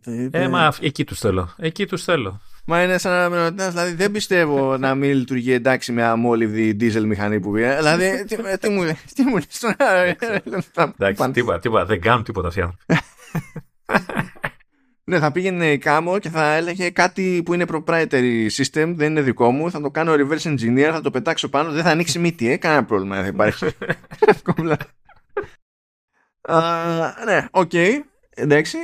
Και βγάζει λοιπόν επιλογές ανάλογα με την περίπτωση. Οπότε θα σας αφήσει να πειράξετε frame rates, να πειράξετε αναλύσεις κτλ. Προφανώς περισσότερες επιλογές αν έχετε πληρώσει για το Camo Studio Pro, που να θυμίσω ότι δεν είναι ακριβώς φθηνό. Είναι, νομίζω, σε $, είναι κανένα 40 το χρόνο ως συνδρομή, αλλά έχει και one-off license που είναι $80. Αλλά ενώ θα σφιγγόμουν περισσότερο να το προτείνω πριν, τώρα μπορώ να το προτείνω πιο εύκολα. Όχι μόνο επειδή έχει ανοίξει τελείως του τι υποστηρίζει, δηλαδή τώρα πέρα από την πλάκα, έστω ότι δεν θέλετε να βάλετε κανένα τηλέφωνο πάνω, δεν έχετε κανένα κάθετη, δεν θέλετε να έχετε βάλει βγάλε, δεν έχετε κάποια κάμερα που να σας βολεύει, δεν έχετε webcam που να σας βολεύει. Και έχετε μόνο την ενσωματωμένη, ξέρω εγώ, που είναι στο MacBook. Γιατί λέω, άμα έχετε Mac, πιθανότητες λένε ότι μάλλον έχετε MacBook κάποιου είδους. Άμα είναι το τελευταίο, είναι η καλύτερη κάμερα που έχουν βάλει ποτέ σε Mac. Ναι, ναι, και εγώ έχω την προηγούμενη χειρότερο καλύτερη. Είναι το αμέσως προηγούμενο. Βγάζει επιλογές που υπό ονομάς συνθήκες η Apple δεν σας δίνει καν.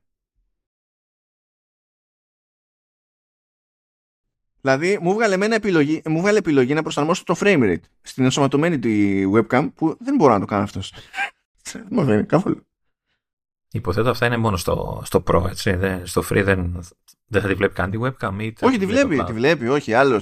Σου κόβει ρυθμίσεις. Δεν σου δίνει τα settings. Ναι. Σου κόβει settings. Δηλαδή, ναι. Άμα πας και με το τηλέφωνο, άμα πας από continuity camera κτλ., κάποια πράγματα δεν μπορείς να τα πειράξεις που έχουν να κάνουν τώρα με τη διαχείριση χρώματος κτλ. Ή δεν μπορείς να χρησιμοποιήσεις το flash, το LED flash, ως key light.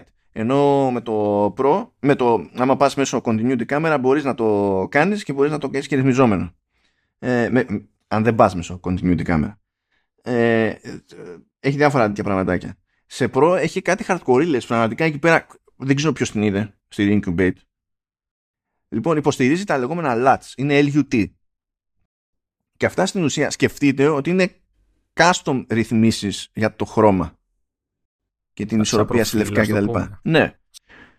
Και κάποιος λοιπόν μπορεί να φτιάξει δικό του LUT και να το φορτώσει ώστε να φροντίζει η προσαρμογή να είναι πάντα συγκεκριμένη και να μην γκρέμεται σε κάθε περίπτωση από το πώς την έχει δει η κάμερα, ας πούμε.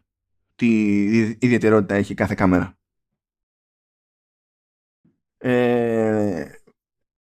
Δηλαδή μου κάνει φοβερή εντύπωση το πράγμα. Εικάζω ότι όλα αυτά θα ενδιαφέρουν πολύ όσους ασχολούνται πιο επαγγελματικά με το βίντεο.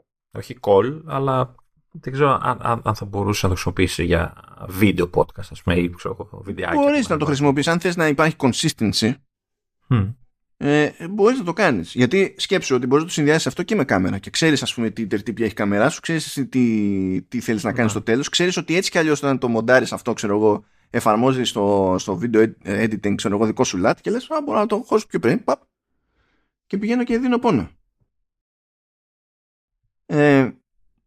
Και αυτά είναι τώρα αυτό είναι το πρώτο επίπεδο των αλλαγών. Υπάρχουν overlays, μπορούμε να φτιάξουμε ώστε τέλος πάντων να έχουμε κάποιες πληροφορίες για την πάρτι μας στο καρέ και αυτό να ενσωματώνεται στο βίντεο. Μπορούμε να γράψουμε άσχετα με το αν συμμετέχουμε στο call και τα λοιπά και. Αυτά ίσχυαν έτσι κι αλλιώς. Έχουμε αλλαγές κι αλλού όμως. Διότι, φίλες και φίλοι, οι τύποι είχαν μια επιλογή να σου δείχνει, ξέρω εγώ, κανονικά το background νεταρισμένο και τα λοιπά. Okay. Έχουν πλέον και επιλογή για portrait που την είχαν και πριν, αλλά τεχνικώς ήταν σε beta.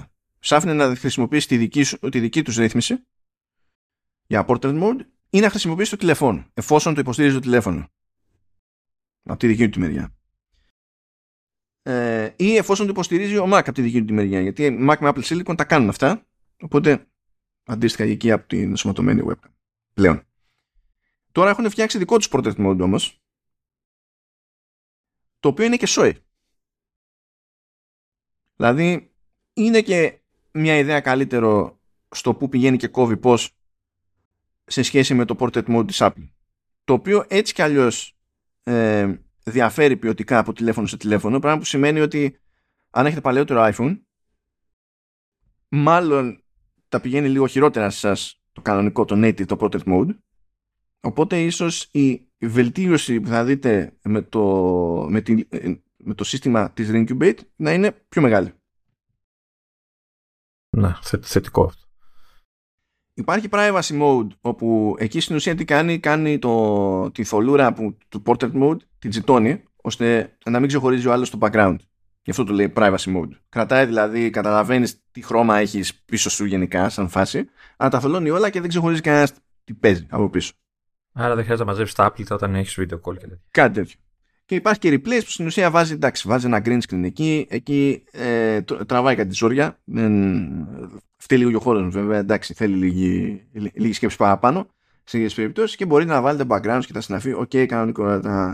Έχει επιλογή για spotlight που υπάρχει και από την Apple στο continuity camera, που στην ουσία πηγαίνει και είναι σαν να σκοτεινιάζει λίγο περισσότερο το φόντο και να φωτίζει περισσότερο το πρόσωπο για να ρεφάρει λίγο για τη μη ύπαρξη key light.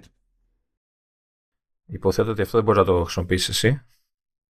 Τι εννοείς? Να σκοτεινιάσεις λίγο παραπάνω το χώρο. Πόσο? Άμα αυτή τη λογική. Ναι, αλλά με διευκολύνει γιατί φωτίζεις λίγο περισσότερο το προσωπάκι μου. Εσένα, όχι εμάς. Όχι, εμένα για που θα το βλέπετε τη μάπα μου. Άρα εσάς βοηθάει. Εμένα βοηθάει. Όχι, εμάς δεν μας βοηθάει να βλέπουμε περισσότερο τη μάπα σου. Εντάξει, άρα δεν ενδιαφέρει κανέναν αυτό το πράγμα. Μπορούμε να πάμε παρακάτω. Και ίσως το πιο τσαχπίνικο που είδα ήταν στο framing. Διότι προηγουμένως σας άφηνε να κάνετε zoom.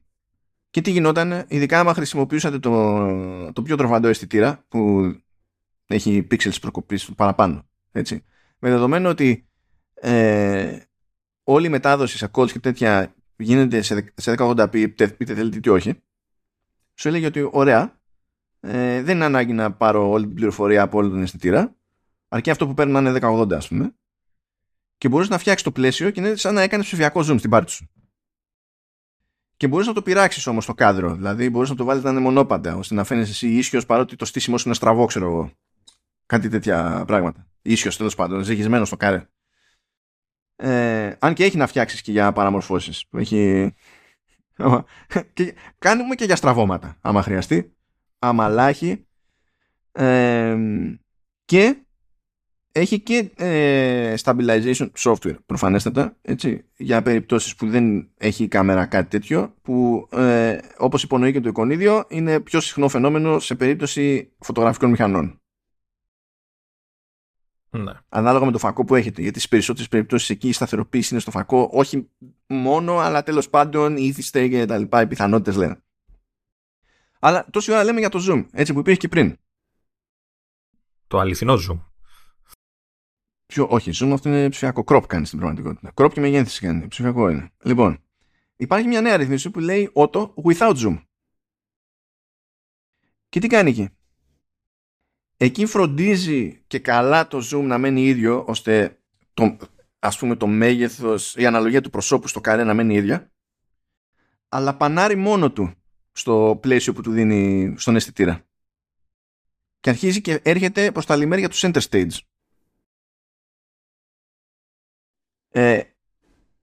Μετά πηγαίνει κατευθείαν στα λιμέρια του center stage με το auto with zoom, που έχει και ρυθμιστικό για το πόσο απότομες κάνουμε κέφι να είναι οι προσαρμογές που, όταν έχει να πειράξει λίγο εδώ και εκεί. Και έχει φυσικά και την επιλογή να χρησιμοποιήσουμε το center stage της Apple, εφόσον αυτό λειτουργεί μόνο στην περίπτωση που έχουμε ήδη, δηλαδή μάλλον που χρησιμοποιούμε continuity camera, που δεν είναι περίεργο, γινόταν αυτό έτσι κι αλλιώς, ή εφόσον έχουμε studio display που υποστηρίζουν έτσι κι αλλιώς και εκεί center stage. Και εκεί τι γίνεται, εκεί χρησιμοποιεί το σύστημα της Apple, άρα γυρίζει και στον ευρυγόνιο τον φακό και τον αισθητήρα βασικά, ευρυγόνιο φακό, αλλά και το σάπιο τον αισθητήρα, που η φάση είναι κομμωδία, πέφτει η ποιότητα εικόνας, γίνεται γιούχου. Εκτός αν είστε μέρα μεσημέρι, μπαίνει φως από παντού, ξέρω εγώ και ό,τι να είναι. Και η προσαρμογή που κάνει και που σας ακολουθεί καθώς κινείστε στο πλάνο είναι και λίγο νορχελική, λίγο περίεργη, κόβει λίγο λάθος. Δηλαδή είναι λίγο ζαβό το center stage σαν φάση. Το δικό τους center stage που το λένε auto with zoom είναι πολύ καλύτερο.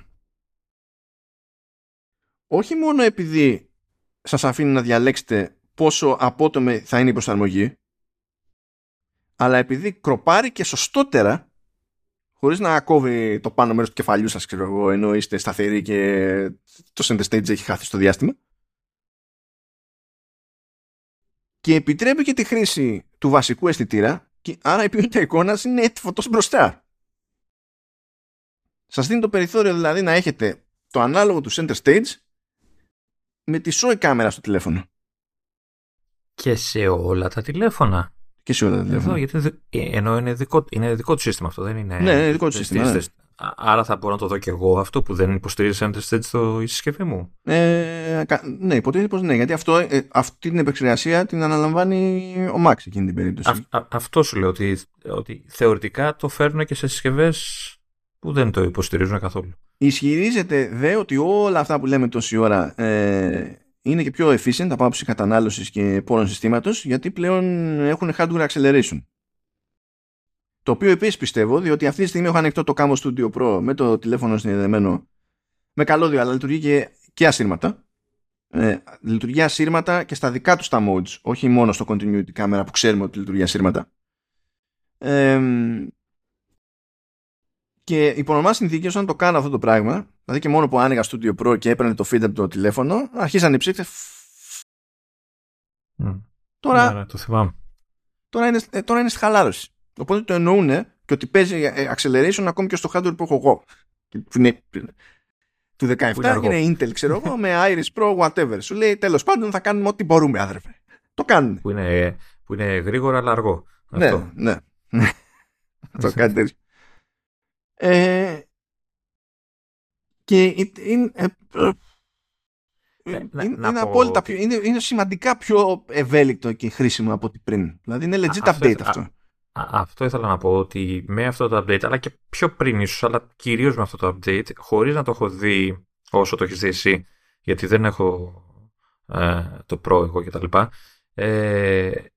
μου βγάζει μια ευελιξία, μια άνεση στο ότι ακουμπώνω κάτι και μπορώ να κάνω τα περισσότερα δυνατά που μπορώ να κάνω με αυτό το κάτι, με αυτή την κάμερα, με αυτό το σύστημα, με ό,τι είναι το τηλέφωνο που έχω κουμπώσει, κάτι που δεν μου το επιτρέπει το σύστημα, το native, ρε παιδί μου, ξέρω εγώ, της Apple κτλ. Και αυτή η ευελιξία νομίζω θα ενδιαφέρει πολλούς. Δηλαδή νομίζω εκεί πατάνε για να αποφύγουν αυτό που λέγαμε παλιά, ότι θα πεθάνει λόγω continuity camera κτλ.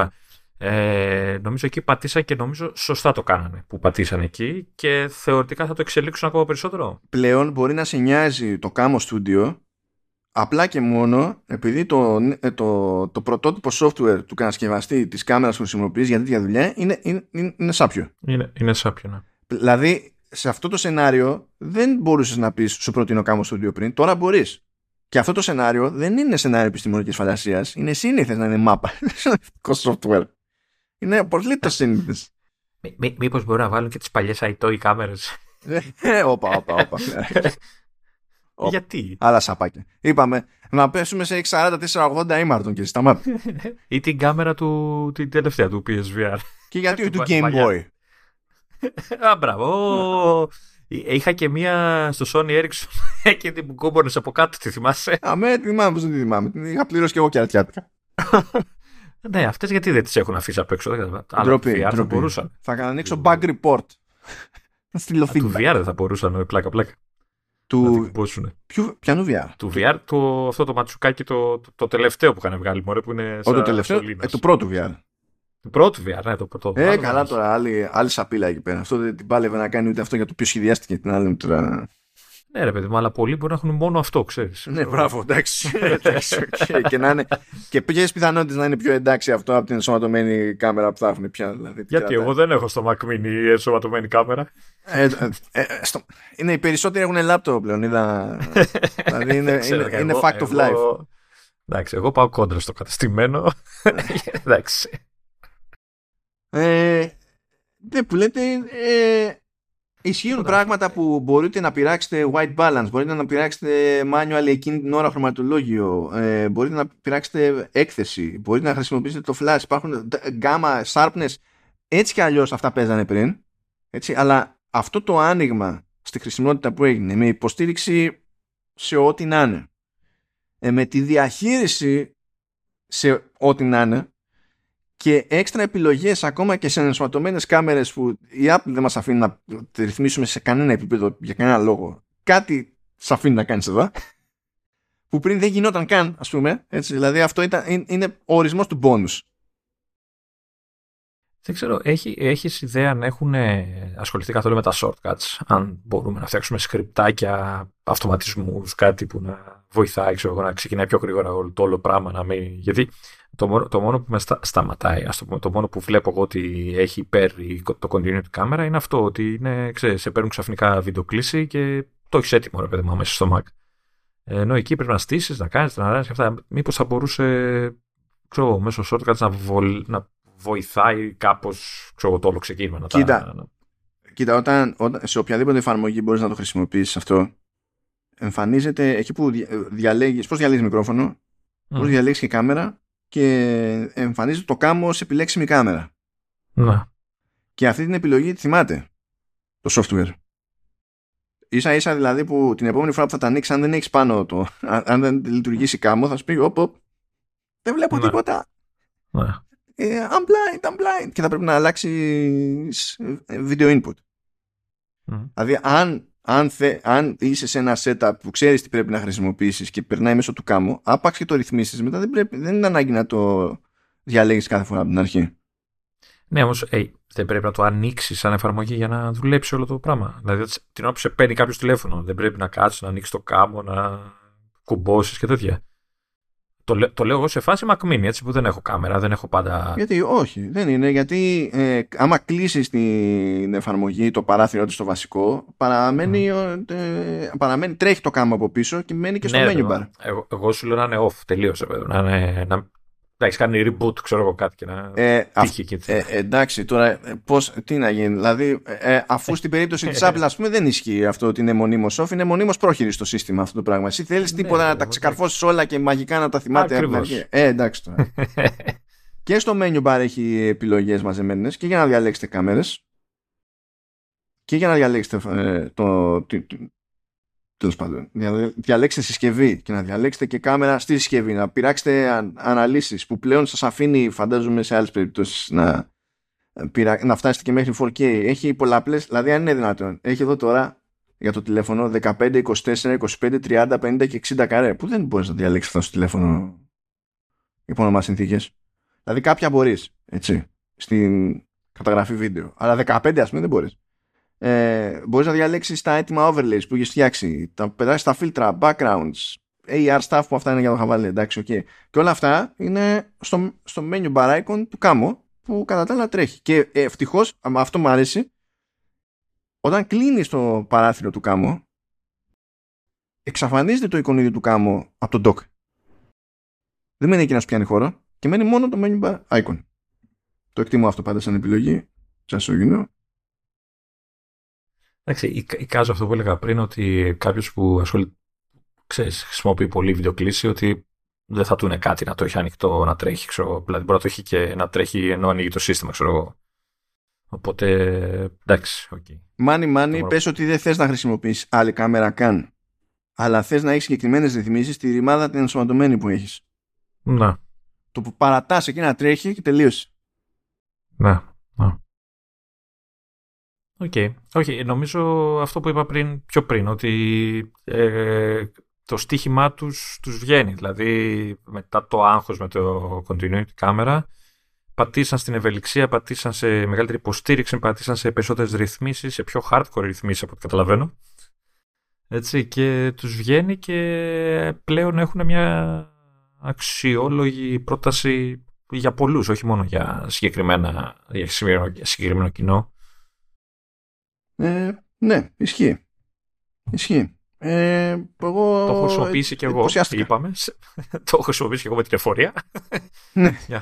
Μια χαρά έπαιξε η όλη φάση. Εγώ με free και όλη φάση. Για την έκδοση full fat που σας δίνει όλα τα περιθώρια ρυθμίσεων, έτσι. Ναι, δεν είναι λίγα λεφτά. Αλλά όντως πλέον είναι ξεκάθαρα καλό εργαλείο, και αν σας νοιάζει αυτό που μπορεί να σας δώσει σαν έξτρα, τότε πιστεύω αξίζει το έξοδο. Τώρα για να κάνετε ένα video call στη χάση και στη φέξη, προφανώς δεν αξίζει το έξοδο. Έτσι. Όχι, νομίζω εκεί βολεύει το free που έχουν, έτσι. Δηλαδή ναι, που κάνω μία στα 4 χρόνια με βιντεοκλήση κτλ. Ναι. Εντάξει, είναι ωραίο το ότι δεν σου βάζουν το μαχαίρι στο λαιμό. Δηλαδή το free είναι πλήρως λειτουργικό. Εντάξει, δεν έχει όλα αυτά τα περίεργα, αλλά μπορείς να κάνεις τη βιντεοκλήση σου άνετα, ρε παιδί μου. Δεν έχεις θέμα. Οπότε εγώ αυτό εκτιμώ. Δηλαδή είναι σωστή σε αυτό το πράγμα. Ρε παιδί, ότι μπορούν να καλύψουν και εμένα τον τσαμπατζή σε εισαγωγικά που κάνει μία βιντεοκλήση κάθε τόσο. Όχι σε εισαγωγικά. και τον πιο επαγγελματία και τον πιο βίντεο blogger και δεν συμμαζεύεται, οπότε μπράβο, είναι σωστή, είναι σωστή, σωστότατη η προσέγγιση που έχουν. Και αύριο θα τα κόψουν το free και θα είναι μόνο προ. Λοιπόν, όχι $40 το χρόνο, $50 το χρόνο. Εντάξει. Και το lifetime license, κάτσε να δω τι παίζει. Ναι, λοιπόν, αντί για 40 και 80, στην ουσία πήγε 50 και 100. Πληθωρισμός, παιδιά, μας έφαγε. Πληθωρισμός. Αλλά είναι εργαλειάρα. Το one-off καλύπτει μόνο τα update της ίδιας έκδοσης, δηλαδή από 2 έως 3, αλλά δεν ξέρω εγώ. Αν βγει 3 θα πρέπει να το ξαναπληρώσεις. Όχι, υποτίθεται ότι είναι lifetime license και περνώντας εγώ την έκδοση 2, αναγνώρισα το προηγούμενο license που μου είχαν στείλει. Δεν... σαν ήταν lifetime, νομίζω ήταν ενός χρόνου, δεν ήταν συνδρομή, σαν συνδρομητικό. Λοιπόν, κάτσα θυμηθώ να δω λίγο εδώ πέρα τι λέει για το... Πού είσαι, όχι στα settings, where are you? License, να σας συνάλλω. Πρέπει να είναι κάποιο ειδικό license αυτό. Βέζος license. Διότι ισχυρίζεται ότι ή να μου αλλάξανε κάτι αυτό στο backend όταν επικοινωνούσαμε, γιατί μου στείλανε και ένα beta build. Okay. Αλλά μου το στείλανε λίγο πιο αργά από όσο βολεύει για το προηγούμενο επεισόδιο και γι' αυτό φτάσαμε εδώ. Γιατί λέει ότι αγόρασε αυτό το license 13 Μαρτίου του 2023, το οποίο δεν ισχύει. Το license που είχα εγώ είναι περσινό.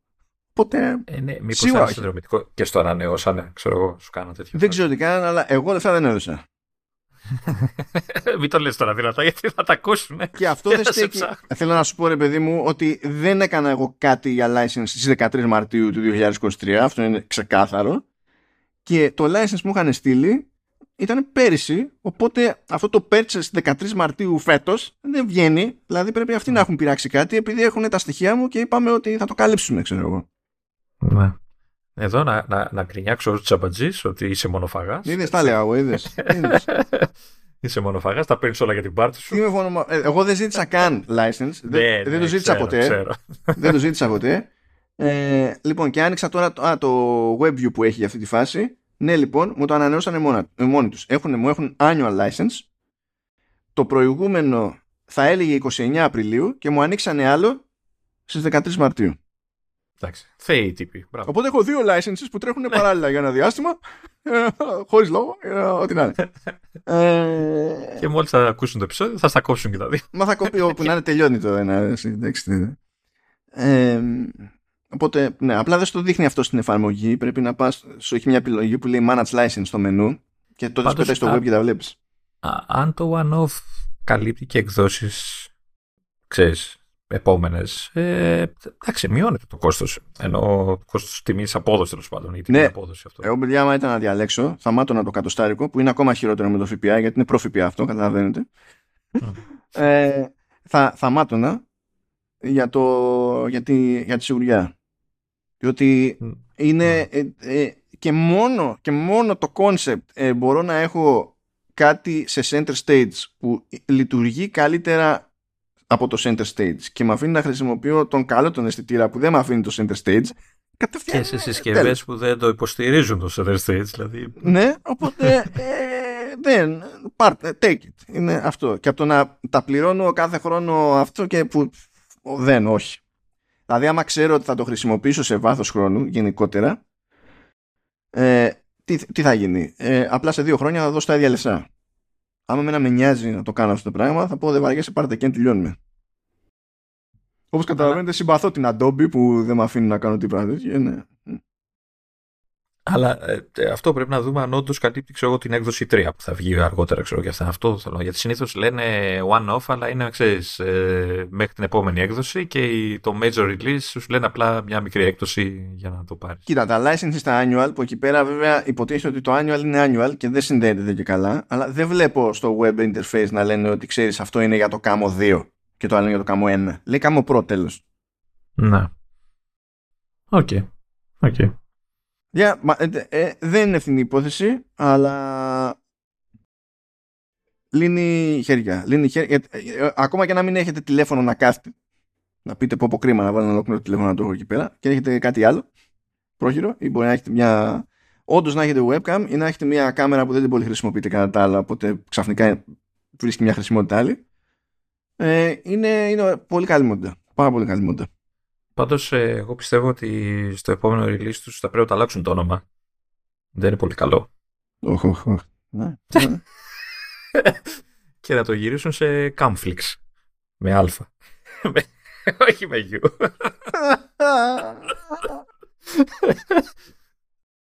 Δεν μπορώ να το χρησιμοποιήσω. Γιατί το κάνουν τόσοι και τόσοι μεγάλοι. Να σου πω, μέσα μου έτσι η βεζιά επιβάλλει όχι απλά να το βάλω τίτλο, αλλά να το βάλω και με γιου. Αλλά επειδή έτσι και βάλω μόνο αυτό, χωρίς να έχουμε φταίξει όλο το υπόλοιπο επεισόδιο, θα πρέπει να το τικάρω ότι είναι explicit. Δεν έχω όρεξη, θα το βάλω με A. Και ο υπόλοιποι θα ζήσετε στη φάση αυτό το κλείσιμο, όπως πρέπει.